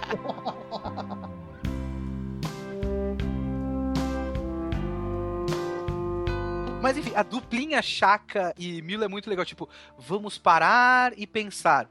Nope! Eu só vou atacar, vou sair correndo. Né? O Shaka, ele diz expressamente, não, a gente tem que fazer absolutamente nada. Aí o Miro pega a sua armadura e fala, não, vou lutar. Acho que eu vou fazer algo assim. E de novo, é uma máscara com razão, né? Porque cada um faz o que quer, pô, ninguém se entende mesmo nessa merda. Né? E é muito bom que o Miro vira e fala assim, não, mas o meu cosmo tá me mandando lutar. Exato. Não consigo me controlar, tá ligado? Tipo... Eu vou fazer isso, você não tá entendendo, eu vou fazer isso. Não. Então, eu sei que vai dar merda, eu sei que não vou estar ajudando a causa, mas eu vou fazer. Exato. Entendeu? Então, acho que a definição do que isso foi perfeito é o cavaleiro de foda-se. Sim. Eu comentei no podcast que a gente fez do episódio que o Shaka é muito engraçado porque ele tá lá super zen, super, né, tranquilo, sabe de tudo. Não sabe de tudo, mas ele sabe exatamente o que fazer, né? Não vai fazer nada. Sim. Aí o Miro comenta com ele, mas você sabe que quem me atacou foi o Camus, né? Aí ele pergunta, o Camus? O Shaka fica meio confuso, aí eu pensei, o Shaka deve estar pensando, cara, os caras acabaram de renascer, já estão fazendo merda em Asgard. Estão se pegando por aí. Porra, não fode, né, cara? Essa gente nunca vai alcançar a iluminação, exato, né? Que eu tô andando com essa galera, né? Pois é. Eu acho que vai ser a função do Saga, que chegou no fim do terceiro episódio, que vai ser o cara que vai lá, mas que porra é essa, rapaz? Dá pra vocês pararem na casa, né? queria voltar para uma parte, acho que se não me engano, é no episódio 2, que eu achei também uma sacadinha muito legal de roteiro, que é a hora que a guria vai falar com o Mu, né? Que o Aiolia caiu doente, né? E ela vai falar com o Mu e pedir ajuda pra ele. E a gente tá assim, meu Deus, é outro cavaleiro! Ela não sabe, né? Caralho, eles vão se encontrar! A gente tá assim, né? E ela não sabe. E aparentemente, né? Pela cara de poker face lá do Mu, ele também, teoricamente, não sabe que a pessoa de quem ela tá falando é um outro cavaleiro, né? Só que quando chega pra encontrar finalmente com o Leão, ele sabe. Você vê que ele já sabia, né? Tipo, sim. Tava manjando aquela situação há muito tempo, né? Inclusive, depois que o Leão acorda, ele manda pra ela, né? Que ele sabe também que tá rolando um lance entre os dois. Então, assim, o Mu tá muito de boas ali, sabe? Tipo, só manipulando a situação, sabe? Ele tá sendo muito babaca. E aí, quando ele é capturado pelo cara no mesmo episódio, e ele finge perder a luta... Exato. Né? Ele perde depois, mas no início ele finge perder a luta só pra conseguir mais informação. Então, assim, gostando muito dessa faceta do Mu... como o cara que... Antes ele era um cara que, assim, ele não fazia questão nenhuma de ser transparente, né? Os Cavaleiros de Bronze. Sim, os Cavaleiros de Bronze não sabiam exatamente se ele era um amigo, inimigo. Na saga de Hades, quando ele para o Seiya na porrada e fala, não, Seiya, vai embora, se você continuar eu vou te matar. Ele podia ter falado, cara, deixa que eu resolvo. Calma, né? Sabe? Fica de boa aí, que a Atena não quer que você morra. Eu resolvo. Fica de boa. Não. Se você der mais um passo, eu vou te matar. Pra que isso, cara? Sabe?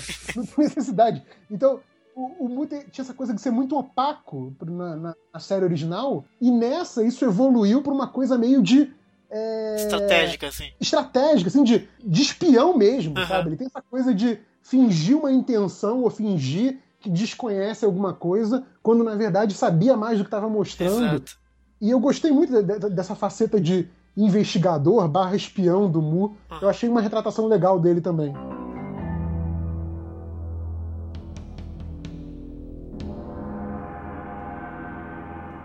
E aí, já que o Kitsune mandou, o que vocês acharam desse rapaz aparecendo no final do episódio sem ninguém esperar? No meio do fogo, o Miro lá tomando tudo, né? Caiu na armadilha. O Miro é foda, né, velho? O Miro me vai cair numa armadilha de fogo, velho. Fala sério, Miro. Francamente. Por que eu vejo de conversa, eu fico muito triste que o Milo foi simplesmente ridicularizado nesse anime até agora. Ele é um completo idiota, mas eu vou dar a desculpa que ele tá lutando contra a Trey. Ok, então, tá. É a minha desculpa pro meu cavaleiro preferido. Boa desculpa. Aliás, deixa eu fazer uma observação aqui. E quando o Milo quase morre, atingido lá pelo golpe do cara, que só não morreu porque... Do cara, você diz do Camus. Ah, não, do surto, tá. Do cara do fogo lá. Isso. Dele, surto, né? Surto, isso. E aí ele só não morre porque o Camus dá o golpe ao mesmo tempo. E obviamente, né, porque você tem noção mínima dos elementos, você sabe que um golpe de água vai enfraquecer um de fogo, né, e não se juntar com ele, né? E aí... O cara lá de Asgard fala isso como se fosse uma grande revelação do episódio. Eu falei, como assim não era pra isso ser óbvio, né? Mas enfim. Mas a questão toda é que vocês que são ouvintes também do Who Cares, vocês dois, que a gente já fez aquela analogia, aquela metáfora da dança no Who Cares, eu acho que o fogo aí é uma metáfora sexual. Que tipo, gente, a coisa do tipo, não, eu vou... acabar com ele com o meu fogo, e o Camus não deixa, tipo, não, o seu fogo, velho, eu que cuido, sabe? Aqueles três ali tem toda uma relação. Eles se completam? E a coisa toda do cara depois, que eu acho essa cena genial, inclusive, que fica o cara discutindo com o Camus e o Milo queimando. Né? Cara, é muito engraçado. É teu o Milo tá ali fogo brando, sabe? Tá em banho-maria ali, fogo brando total, queimando. E os caras estão lá discutindo. E assim, cara, tem um maluco queimando ali atrás, gente. Alguém pega o chibô, sabe? Porque eles foram uma conversa normal, né? Eles não estão, tipo, tensos ou gritando. O Camus meio que vira pra trás assim. Como é que você que fez esse negócio agora? Como é que foi? Aí o outro fala, bom, avisa lá o chefe que eu matei o cara aqui, vou pegar ele, não sei o que lá. Mas é um papo super normal e o cara lá queimando, vivo. Exato.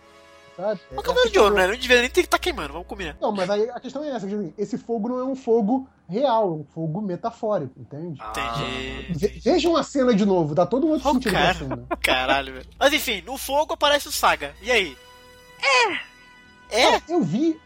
Deixa eu ser do contra logo, que assim, eu vi a galera se rasgando na internet. Cara, eu me rasguei o meu cu vendo essa cena. A aparição do Saga. Eu assim, cara, desculpa, é o Saga, sabe? Eu sinceramente caguei. Se fosse o Shaka, sabe? Eu entenderia, sabe? O Shaka é foda. O Saga tem moral, entendeu? O lance do Saga é que o Saga tem presença, entendeu? Agora, no poder em si, eu nunca vi ele se garantir perto de um Cavaleiro de Ouro forte que nem, sei lá, o Mu ou o Shaka, entendeu? Eu não tenho essa impressão de que o Saga é tão fodão assim em termos de poder. Eu acho que sim, como vocês falaram aí. Ele é o cara que vai chegar e vai botar ordem na casa. Falar, que porra é essa? Não foi assim que o Tim ensinou. Vamos fazer isso direito, sabe? É, porque ele tá olhando pro Miro de uma forma assim, bem, tipo, o que você tá fazendo, velho? Pelo amor, você tá envergonhando. Então, é isso que eu não gostei. É. Assim, não só por ser com o Milo. Mas... A primeira fala do Saga no próximo episódio tem que ser garoteou, Milo.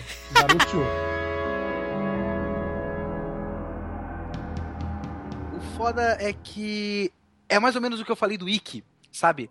Ele foi colocado nessa situação... assim, deliberadamente pra ser fodão.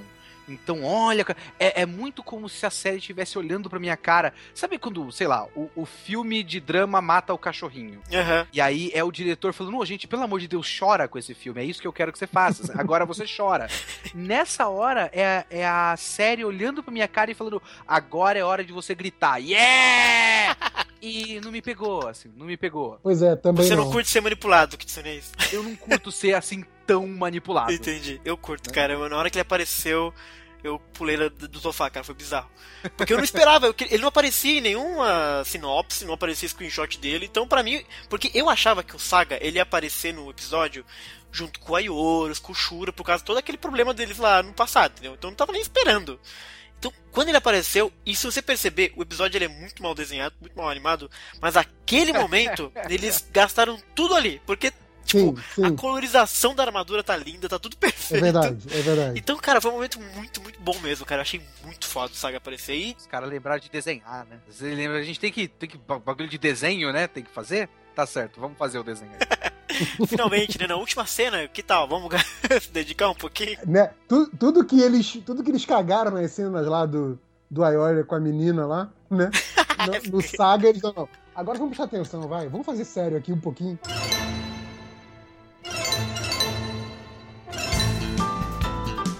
Sobre os guerreiros deuses, né, vocês pediram pra gente falar um pouquinho, acho que é bacana a gente falar. E assim, eu acho os três primeiros muito horrorosos.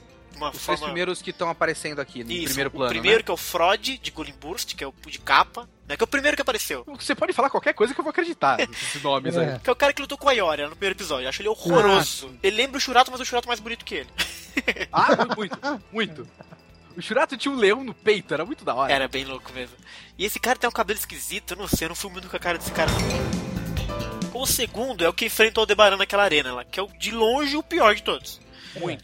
O terceiro é que luta contra o Mu, o nome dele, como é que é o nome dele? É Fafnir. Ele é mauzão, tá? Ele tortura as pessoas também, tem essa parada. Uhum.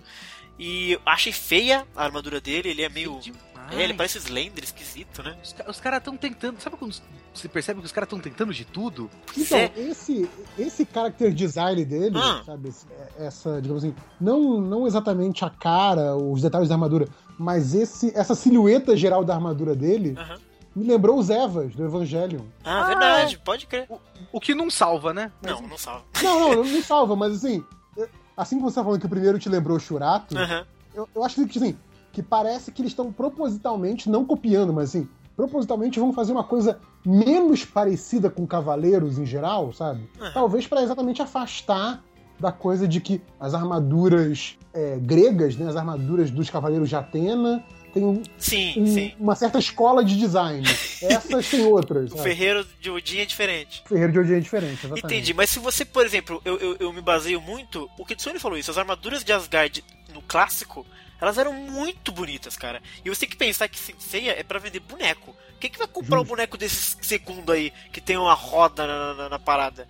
É muito feio, cara. Ninguém vai comprar essa merda. Então, a verdade é que não é pra comprar boneco dessa galera. É pra comprar os bonecos das armaduras divinas. Mas né? É burro, né? Porque compra de tudo, pô. Porque na época eu comprava de tudo, pô. Ué. Tinha uma coisa muito simples que esses caras podiam fazer, que era simplesmente fazer os caras serem outro cavaleiro de lobo lá, do Fenrir. Uhum. Sabe? Isso ia ser muito mais simples. É que na real tem todo o Kitsune, aí é um problema um pouquinho mais profundo na história. Tem toda uma questão de facções nórdicas. Porque, por exemplo, todas as armaduras da Hilda eram muito relacionadas ao Odin, por exemplo. E essas armaduras que a gente tá vendo até aqui, elas são relacionadas com uma outra facção nórdica, entendeu? Então acho que tem essa desculpa mitológica também, pra não ser as mesmas coisas. Ah, boa justificativa. Então é só feio mesmo. Só feio, exatamente. O quarto, que é o amiguinho, o dono do Camus, né? O cara que manda, o Surtur, que ele tem uma armadura, acho que é uma serpente, não sei. Eu achei até legal a armadura dele, não achei tão horrorosa que nem as outras. E o irmão do Siegfried tem um cavalo também, igual o Hagen também tinha um cavalo. Sim, Hagen de Merak. Isso. Né? Eu não achei esses dois muito feios, não. Mas vazou já o visual dos últimos dois. E aquele visual, você tá vendo? Parece que é uma mulherzinha aqui. A de azul. É um carnaval, cara. Achei horroroso. E o último, ele tem uma parada meio relacionada à morte, que ele tem uma foice e tal. Ele tem uma foice, né? O visual parece ser um pouquinho melhor. Mas, de uma forma geral, eu achei realmente os guerreiros deles muito, sabe? Não achei muita graça, não, neles, sabia? Porque no clássico era muito bacana, cara. É que é muito difícil a gente definir, é muito difícil de ter argumento além do é feio pra caralho, né? Mas é feio pra caralho, isso vale já, né? Esse é o único argumento que a gente tem, é feio para caralho. Porra. É, não tem nenhum desses que eu olho e eu me interesso, assim, tipo, eu quero saber quem é esse cara. Um dos que tem esse efeito de foda-se total pra mim é o vilão principal, o mestre Ares dessa... Como é que é o nome desse cara? Desse maluco? Andrés. Isso, o André Bocelli aí. É... whatever. Sim, total. Sabe? Sendo um fã nostálgico, babão, idiota, a Hilda é muito mais imponente do que esse cara. A Hilda, assim, é outro nível. A Hilda emana poder. Sim. Sabe? Esse cara é um cara qualquer. Não tem graça. Pois é. Eu também não curto muito esse cara. Na verdade, na real, de Soul of Gold, cara, essa historinha toda de Yggdrasil, de Andrés e etc., eu tô deixando passar porque eu tô... curtindo muito a interação do Cavaleiro de Ouro, tá ligado? Então, sei lá. Só se eles fizerem algo muito horroroso no final, assim, pra fechar tudo. Porque pra mim, se eles fizerem algo super bonitinho e depois todo mundo salvar todo mundo, etc., que eu acho que vai ser o que vai acontecer, eu vou ficar só com os Cavaleiros de Ouro conversando entre si e já vai ficar bom pra mim, tá ligado? Mas se eles inventarem uma mega mirabolante, coisa que vai girar tudo... Então, mas vamos pensar uma coisa. Em termos de história, se a gente pensar que... beleza, os Cavaleiros de Ouro foram lá, detiveram essa ameaça aí, e agora estão de boas, né? Vão voltar pro santuário todos. Isso não desequilibraria os acontecimentos que teoricamente são posteriores ou não? Sim, se a gente considerar o que a gente sabe que aconteceu depois de Hades, que é o Prólogo do Céu, o Next Dimension, por exemplo, um ou outro, né? Os Cavaleiros de Ouro estão mortos. Então, assim, eles precisam morrer em algum momento. Ou é agora, ou de alguma forma eles morrem, entendeu? Porque eles não estão vivos no futuro do Seiya pós-Hades, por exemplo, entendeu? Pois é, foi o que eu pensei, pois é. E tem essa história. E no filme do Prólogo do Céu, que você não viu, JP, que você deve ter dormido nessa parte, tem uma cena que até hoje deixa os fãs muito enlouquecidos, que é a cena em que aparece os Cavaleiros de Ouro sendo aprisionados pelos deuses olimpianos, entendeu? E não fica muito claro o motivo deles serem aprisionados naquele momento. O povo diz que é por causa de Hades, mas também eu acho que é muita pouca coisa que eles fizeram em Hades pra, né, ter três deuses do Olimpo fazendo aquilo. Tem gente que acha que Soul of Gold vai conectar com aquilo, tem gente que acha que não tem nada a ver, mas pessoalmente eu adoraria que eles fizessem isso, conectassem realmente com aquela cena, porque é muito, muito aleatório no filme e dá o que pensar, né? O que eles fizeram que foi tão eles grave, aparecem assim. Vivos no filme, é isso? Enquanto almas. O que acontece no Prólogo do Céu, né? Isso. O Prólogo do Céu tem uma espécie de uma torre. É uma torre não, um pilar, digamos assim, que é tipo uma estátua de pedra dos Cavaleiros de Ouro, todos misturados uns aos outros, e as almas deles estão presas ali, provavelmente como punição por terem se voltado contra os deuses. Exato. Que a história do Prólogo do Céu toda é isso, né? A Atena está sendo punida por ter se voltado contra os deuses.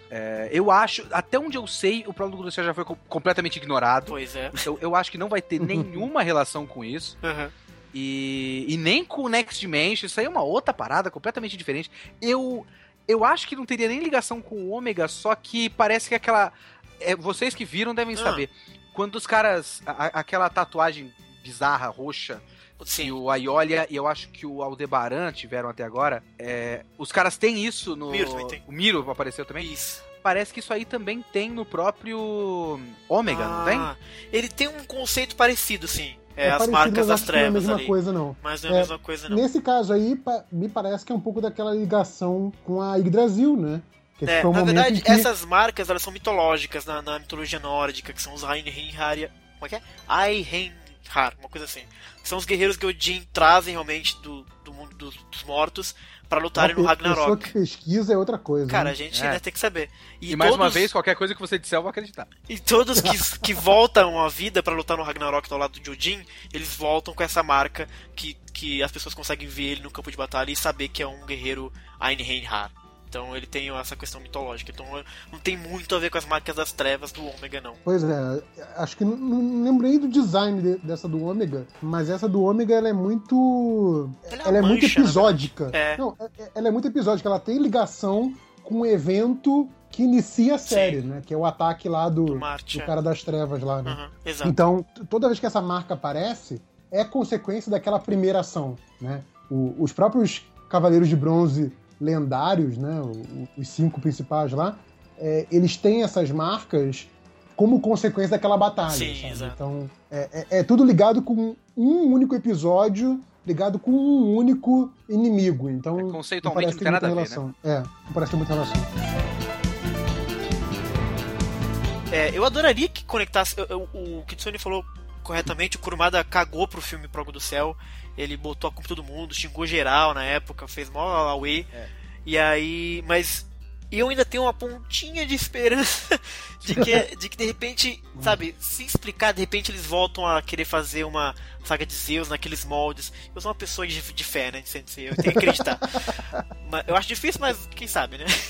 E eu tô com você porque eu gosto do Prólogo do Sono. Eu adoro também o Prólogo do Sono. Então, eu pensei o seguinte, que para não bagunçar cronologia, digamos assim, teria duas soluções possíveis, ambas um tanto óbvias, então... Mas também, Cavaleiros do Zodíaco não é conhecido por fugir da obviedade, né? Né? Tipo, não tem nenhuma saga que, ops, não, Seiya morreu. Não. Então, as duas soluções seriam, uma, todos eles acabarem morrendo. Todos eles você diz quem? Guerreiros de Ouro ou Cavaleiros de Bronze? Ouro. De ouro. Tá.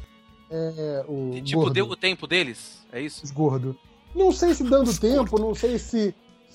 Em termos de sacrifício, talvez isso, tipo, você teria energia para viver ainda mais 50 anos. Então vou concentrar toda a energia dessa minha nova vida num único momento para dar um golpe. Alguma merda dessa e rolar novamente um sacrifício dos de ouro para salvar toda a Asgard de todo mundo, né? Ou eles conseguirem, ou pelo menos parte deles, conseguirem derrotar essa ameaça sem tirar a própria vida, mas que porque o reviver deles, a ressuscitação deles, seja ligada com a árvore ou com as energias específicas de Asgard, eles estariam confinados às proximidades ali, aos arredores de Asgard ou da árvore. Que talvez assim, tipo, só conseguiriam existir naquele espaço, então não poderiam afetar acontecimentos externos, então fica de boa... que as coisas estão rolando lá fora e você não pode fazer nada mesmo, sabe? Tá. Então, seriam duas possibilidades que não criariam um grande choque com o resto da cronologia, né? E são um tanto óbvias, então pode ser uma dessas. Em Cavaleiros do Zodíaco, o cara simplesmente não tá se importando com o que contradiz o que, né?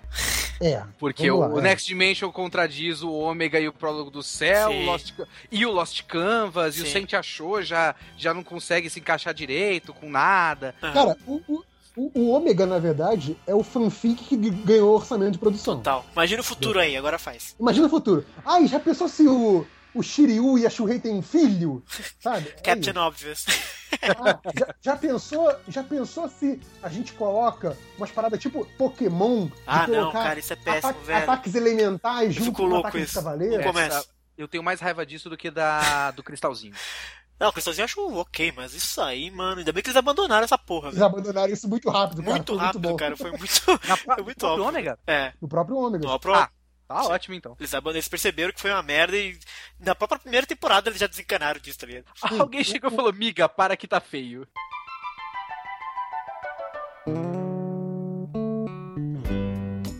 Agora vamos falar Soul of Gold. O grande problema de Soul of Gold é, de fato, a animação. Eu acho até mais do que o traço, por exemplo. O traço realmente mudou, mas eu tô acostumado com o traço feio de Saint Seiya, não é hoje, nem... Né? Que eu vou reclamar assim, disso. Aí tá, essa questão de o traço vive mudando, o Cavaleiros do Zodíaco tem um traço que muda muito mesmo. Assim. Sim. Mas eu acho que esse traço deu uma infantilizada. Total, sabe? Isso deu. Então, eu acho que foge dos outros porque não tem muita cara de shonen, sabe? Assim, dentro de todos os traços diferentes que eu já vi de shonen, nenhum deles lembra esse traço do Soul of Gold, sabe? O que pode ser bom pra galera lá fora por ser uma coisa, sei lá, diferente, mas... Eu vou dizer que é mais ou menos o contrário, porque o Cavaleiros, até mesmo o traço do Shinguaraki do anime, que é lindo pra caralho, sim, é um traço muito clássico, muito... Como eu postei o vídeo hoje falando, sim, sim. O traço do Kurumada me lembra muito anos 70. E o traço do Shinguaraki me lembra muito o melhor que os anos 80 do anime tinham a oferecer. O que eles estão fazendo agora é mais ou menos a média por baixo do que tem hoje. Pra baixo. É a média por baixo, sim, mas sim, é sim. Por aí. Então, sei lá, não me incomoda tanto assim, não. É o Aiolia que me incomoda que ele tá magro. Isso, mas de resto, não tem grande problema pra mim. O traço, por exemplo, eu tenho uma cena do Aldebaran que tem um close nele que eu acho maravilhoso, o traço que fizeram nele e tal, etc. O próprio Saga, né? Quando aparece. O próprio Saga, exato. Agora, a animação é uma parada que me deixa enlouquecido, velho. O cara não tem... O Mu aparecer sem rosto no segundo episódio, por exemplo, é um absurdo. Aquilo tipo, nem no Ômega, nos piores momentos do Ômega, os caras não desenhavam o rosto, tá ligado? Tipo, mano, o que você tá fazendo na sua vida? E o que me deixa mais triste em Soul of Gold, assim, de uma certa forma, são as lutas, cara. Você tá colocando o Cavaleiro de Ouro pra lutar contra o Cavaleiro de Ouro e você não tá me dando uma luta épica, como assim, tá ligado? Porque, bem ou mal, animando mal, com traço que variava no clássico, você tinha lutas que eram muito bacanas, você tinha Shiryu contra o Seiya, você tinha Camus contra o Yoga, você tinha várias lutas bacanas na série, até na Saga de Asgard você tinha. E aqui não é só luzinha contra luzinha, tá ligado? É foda isso. E Soul of Gold realmente ele não é tão chocante como é o Ômega. O Ômega é muito chocante. Você não caiu de paraquedas no Ômega achando que é Cavaleiro do Zodíaco. É muito diferentão mesmo, né? O próprio Lost Canvas também é outro paranauê, completamente nada a ver. Agora, o Soul of Gold, até porque ele mantém o visual das armaduras iguais, né? Então você tem pelo menos uma âncora clássica ali pra você meio se orientar, mas... A animação é o que mais me fode mesmo. Principalmente na batalha. Ele se viu andando... Eu tô cagando porque eu não vejo muito desenho no anime. Então eu não reparo muito, tá ligado? Tipo, ele andando pra mim tá ok.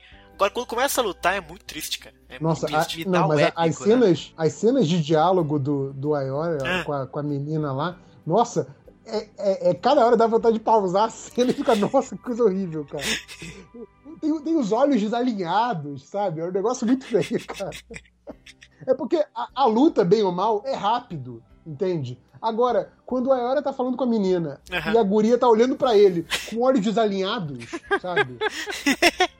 Eu fico muito... Eu sou leitor de quadrinhos, então assim, é muito Liefeld feeling, sabe? Parece que eu tô lendo X-Force de novo, sabe?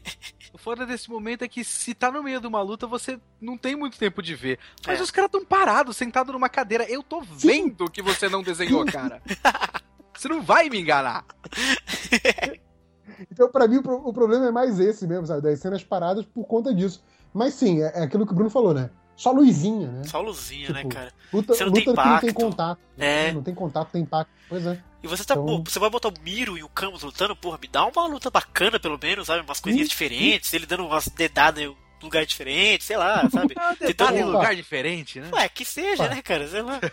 Tem a censura da série, né? É, porra. PG-13.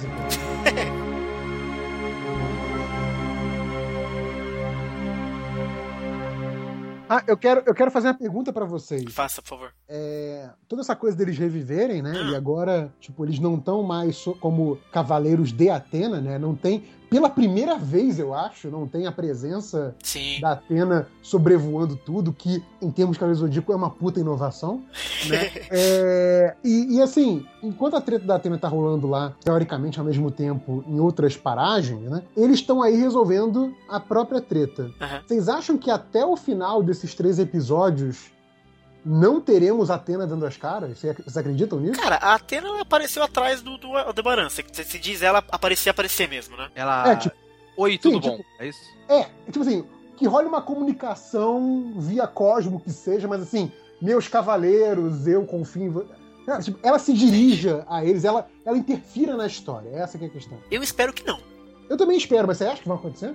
Eu acho que, assim, só se eles forçassem muito a barra, porque ela tá presa num jarro sangrando e acho que ela tem outras preocupações no momento, realmente. Acho que ela nem imagina que eles estão lutando ali. E é por isso que eu acho que vai, viu? Porque os caras estão nem aí. Não, é sério. Os caras, eles vão criar momentos que você possa dizer que é legal, assim. Entendi. Sabe? Então, acho que é possível que... Eu torço pra que não, mas é bem capaz, viu? Eu já achei forçado terem colocado os Cavaleiros de Bronze na primeira cena do negócio. Já não precisava, tá ligado? Ter mostrado o Seiya. Não quero ver, né? É, então. Mas é capaz que tenha alguma cena do tipo, no final, vocês cumpriram a sua nova missão, muito obrigado, e aí acaba a série. É, talvez, né, pra eles fecharem a quest deles e ganharem o XP com essa hora. Pode ser. Agora vai pra casa.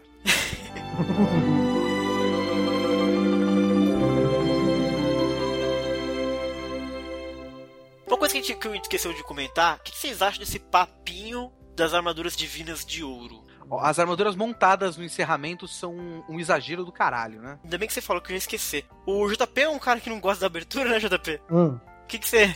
Por que você não gosta da abertura? Você não gosta do Soldier Dream, cara? O Soldier Dream é um clássico, velho. Não curto a música. Não... O que eu ia falar? Aliás, isso é uma coisa que eu falo que vocês... Vocês não, né? Vocês nunca me ouviram falando isso, mas o Bruno já me ouviu falando isso. As músicas de Ômega são muito melhores que as músicas da série normal. Olha, cala a boca, você tá falando mesmo, merda tão gigantesca, mas tão grande. Você pode falar assim, que as aberturas talvez sejam ao mesmo nível. Música. Não, você tá falando merda. Músicas de abertura. Aí você tá falando merda. Trilha sonora, né? Não, músicas de abertura. Ah, bom, as aberturas. A trilha sonora é simplesmente genial. É, a trilha sonora não. Eu tô falando das músicas de abertura. Que você mencionou aí o Soldier Dream, né? Soldier Dream. Uhum. Que é chata. Engraçado que o cara que canta, a banda que canta, cantou também duas aberturas de Omega. Eles realmente se encanaram da pegada, sei lá.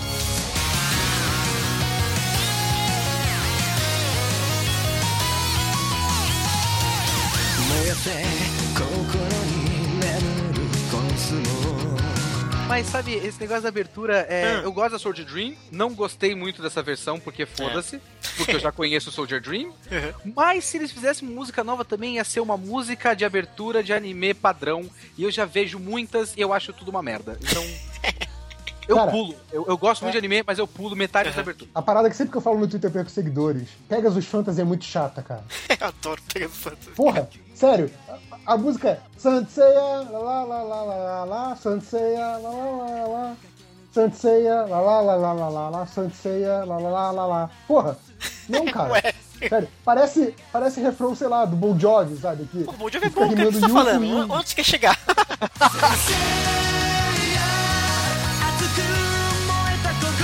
Uma coisa que me incomoda em Soul of Gold, eu não sei como é que eles vão resolver isso, que porra que precisa 12 Cavaleiros de Ouro com 12 armaduras divinas pra, entendeu? Pra resolver, assim. Tipo, tem que ser algo muito pra absurdo. 7 guerreiros deuses que a gente não sabe exatamente se são poderosos ou não, exato, né? Exato. Sabe, tipo, caraca, vai ter que ter 12 momentos de superação de 12 pessoas diferentes pra ganhar 12 armaduras divinas, tipo... Sabe, a primeira coisa que eu preciso que esses caras façam é, me mostra por que esses caras são tão perigosos, que até agora eu não entendi. Pois é. Aí depois tem que fazer. Você vai fazer 12 momentos ou não? Tem várias coisas. É difícil você aceitar o Aiolia, tipo, tendo problemas pra vencer alguém, né? O Saga. Imagina o Saga tendo problemas pra vencer alguém, gente. Ou o Shaka mesmo, pô. Que isso?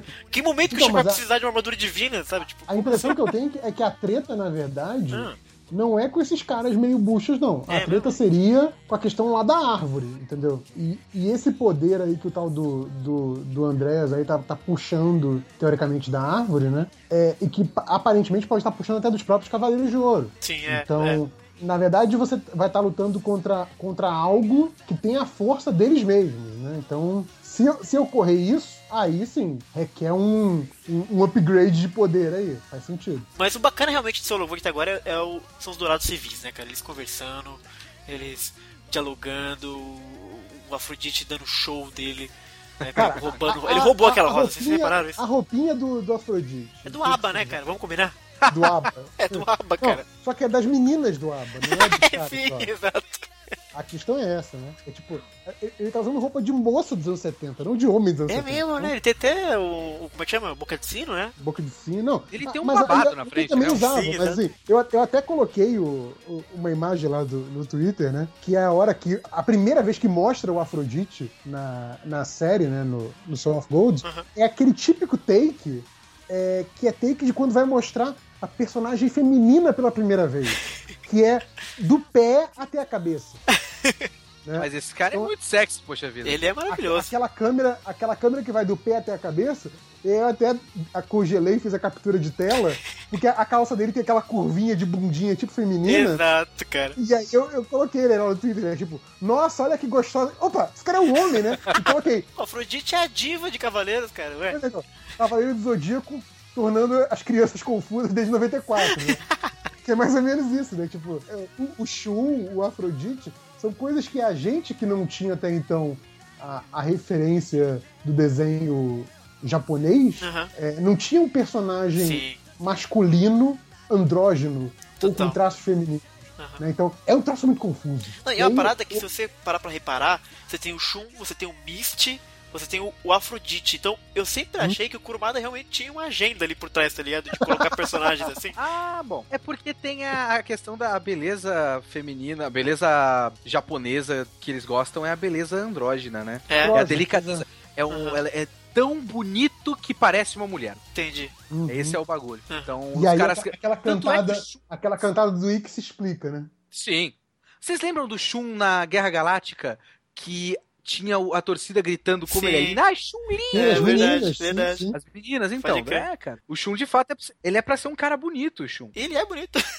Ele é lindo. É o melhor Cavaleiro de Bronze que tem. Aliás, não tem uma banda japonesa pop que tem um vocalista que parece muito uma mulher? Deve ter várias bandas, na real, né? Todas elas, você quer dizer? Exato, deve ter um monte.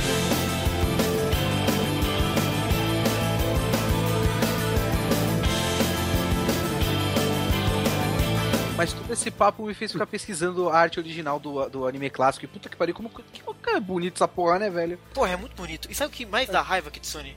É que o Araki morreu, né? Faleceu, infelizmente. Mas a Michi Himeno continua fazendo, né? E ela faz o traço igual ao Araki. Eles eram os dois que faziam. E eles gastam, vamos dizer assim, a Himeno pra fazer aqueles joguinhos de jackpot, sabe? De cassino. Tudo os jogos de Saint Seiya que vão pra cassino é tudo traço clássico, cara.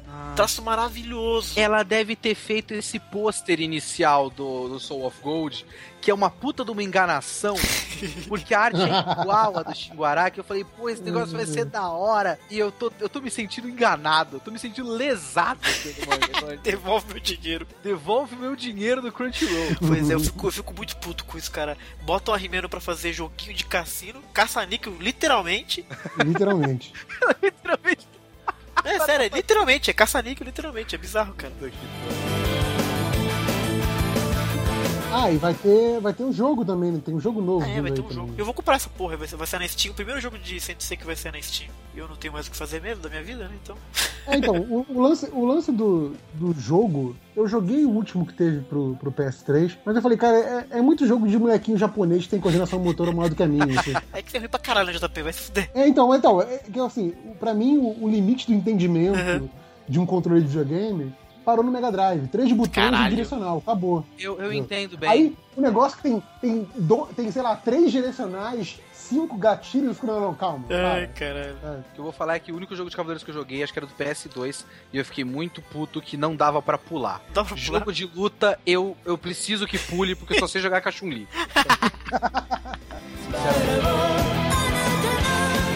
Amigos, Soul of Gold vai ter episódio agora sexta-feira, e aparentemente o Máscara da Morte vai ter um par romântico, como eu falei, né? Acho que ela vai acontecer alguma coisa com ela e o Máscara da Morte vai ter que se redescobrir aí qual é que é dele. E aparentemente ele já ganha sua armadura divina no próximo episódio. E no quinto episódio é dito que a gente vai rever o inimigo conhecido. Vocês têm algum chute de quem é o cara conhecido que vai aparecer em Asgard? Inimigo conhecido? A não ser que o cara tá falando do Saga, que já foi inimigo. Será que eles deram esse gato e não, hein? Será que não? Vai ser enganado dessa maneira? Porque ele só apareceu, ele já apareceu, né? Bom, também, já apareceu. A Hilda já apareceu, né? Ih, sei lá, alguém ficou vivo no filme? Sorento de Sirene. Esse tá vivo. E ele aparece lá em Asgard, no fim da saga de Asgard. Verdade. Não, ele aparece no final da saga de Hades também. Ele, verdade. Poseidon. Então, ó. Que é outro problemático da saga de Soul of Gold, é que em algum momento o Poseidon vai enviar 5 armaduras de ouro lá pros Cavaleiros de Bronze, né? Então a gente tá tentando descobrir quando que vai acontecer isso, porque é aquele problema de novo do tempo, tá ligado? Uhum. Em algum momento a Aiolia, o Shaka, o Dohko vão ficar sem armadura, cara, porque mas aí não vai enviar. Não precisa ser exatamente a mesma armadura, pode ser uma outra armadura de ouro. Outra armadura de ouro? Pode. Assim, cara. É, pode. Tem 2 armaduras de ouro, não existe isso. É, ué. Não, eu acho que não, cara. O cara é Poseidon, o cara faz o que ele quiser, porra. Vou criar aqui a armadura nova. Mas sabe o que é engraçado? Porque realmente as armaduras de ouro, elas quebraram muito fáceis lá contra o Hypnos, né? Contra os deuses. Então de repente, será que o Poseidon jogou realmente um Lero e jogou as armaduras piratas lá pros caras? Foi armadura de latão pintado. Sacanagem, né, cara? Babaca. Mas elas são tão bonitas. É, ué.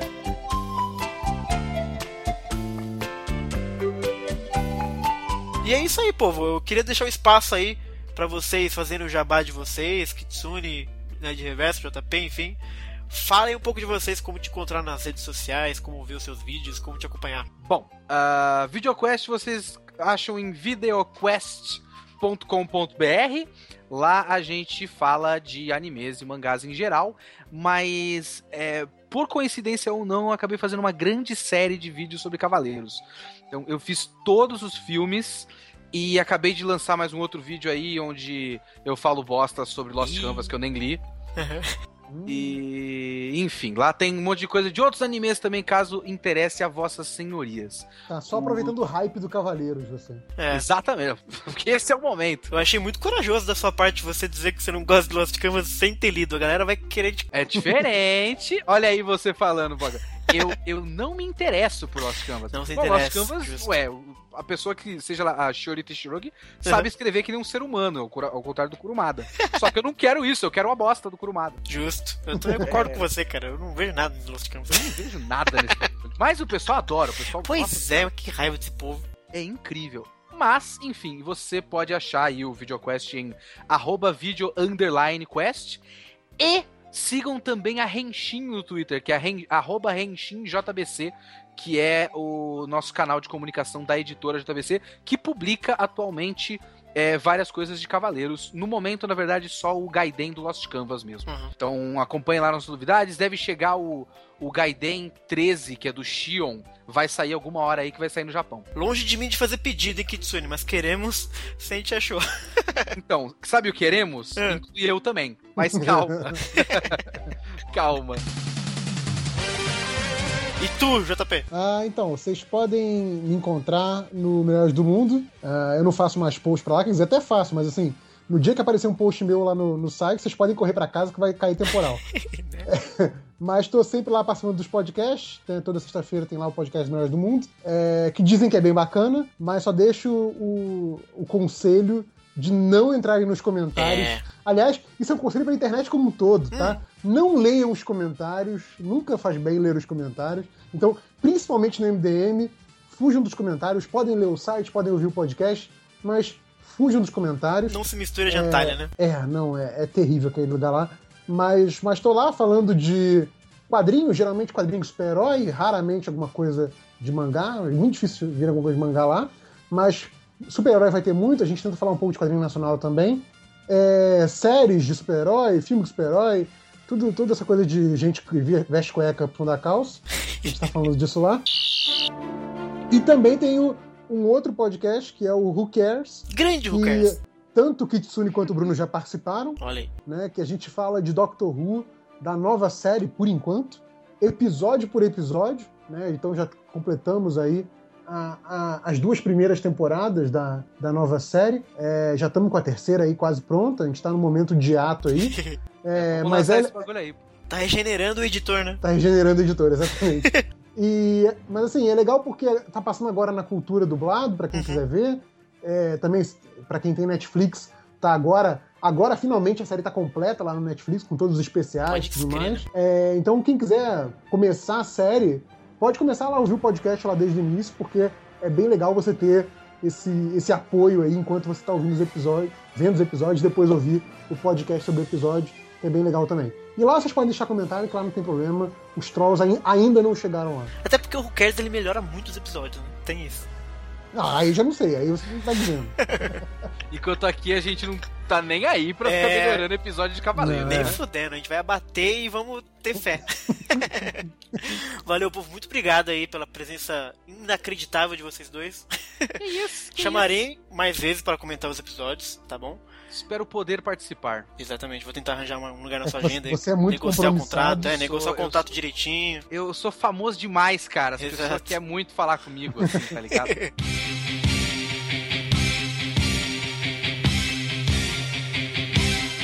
No céu. Eu achei muito bacana essa coisa do Kurumada ser meio setentista, eu nunca tinha parado pra pensar e nunca vi ninguém falar isso na real, e faz muito sentido, cara. Eu acho que ele é datado até pra quando ele lançou Cavaleiros, então. Genial. Esse é o Kurumada, que ele inclusive nem é tão velho, cara, ele deve ter com uns 60 anos. É, por aí, né? That we know and love. Vai estragar bastante Cavaleiros ainda. O George Lucas dos mangás. Caraca, nossa. A gente fala mal. Pois é, ele é foda. Ele deixa publicar qualquer coisa em cima do negócio, é bizarro, cara. Ele não tem o menor desapego. Você pega o Dragon Ball, é sempre o mesmo traço, né? Ele nunca deixa ninguém fazer nada. O Kurumada não. Vai lá, faz o carimbo que o Ikki pegou o cisne negro, tu faz o que você quiser. Eu admiro esse desapego dele. Meu coração guarda esse céu azul. Que eternamente brilhará.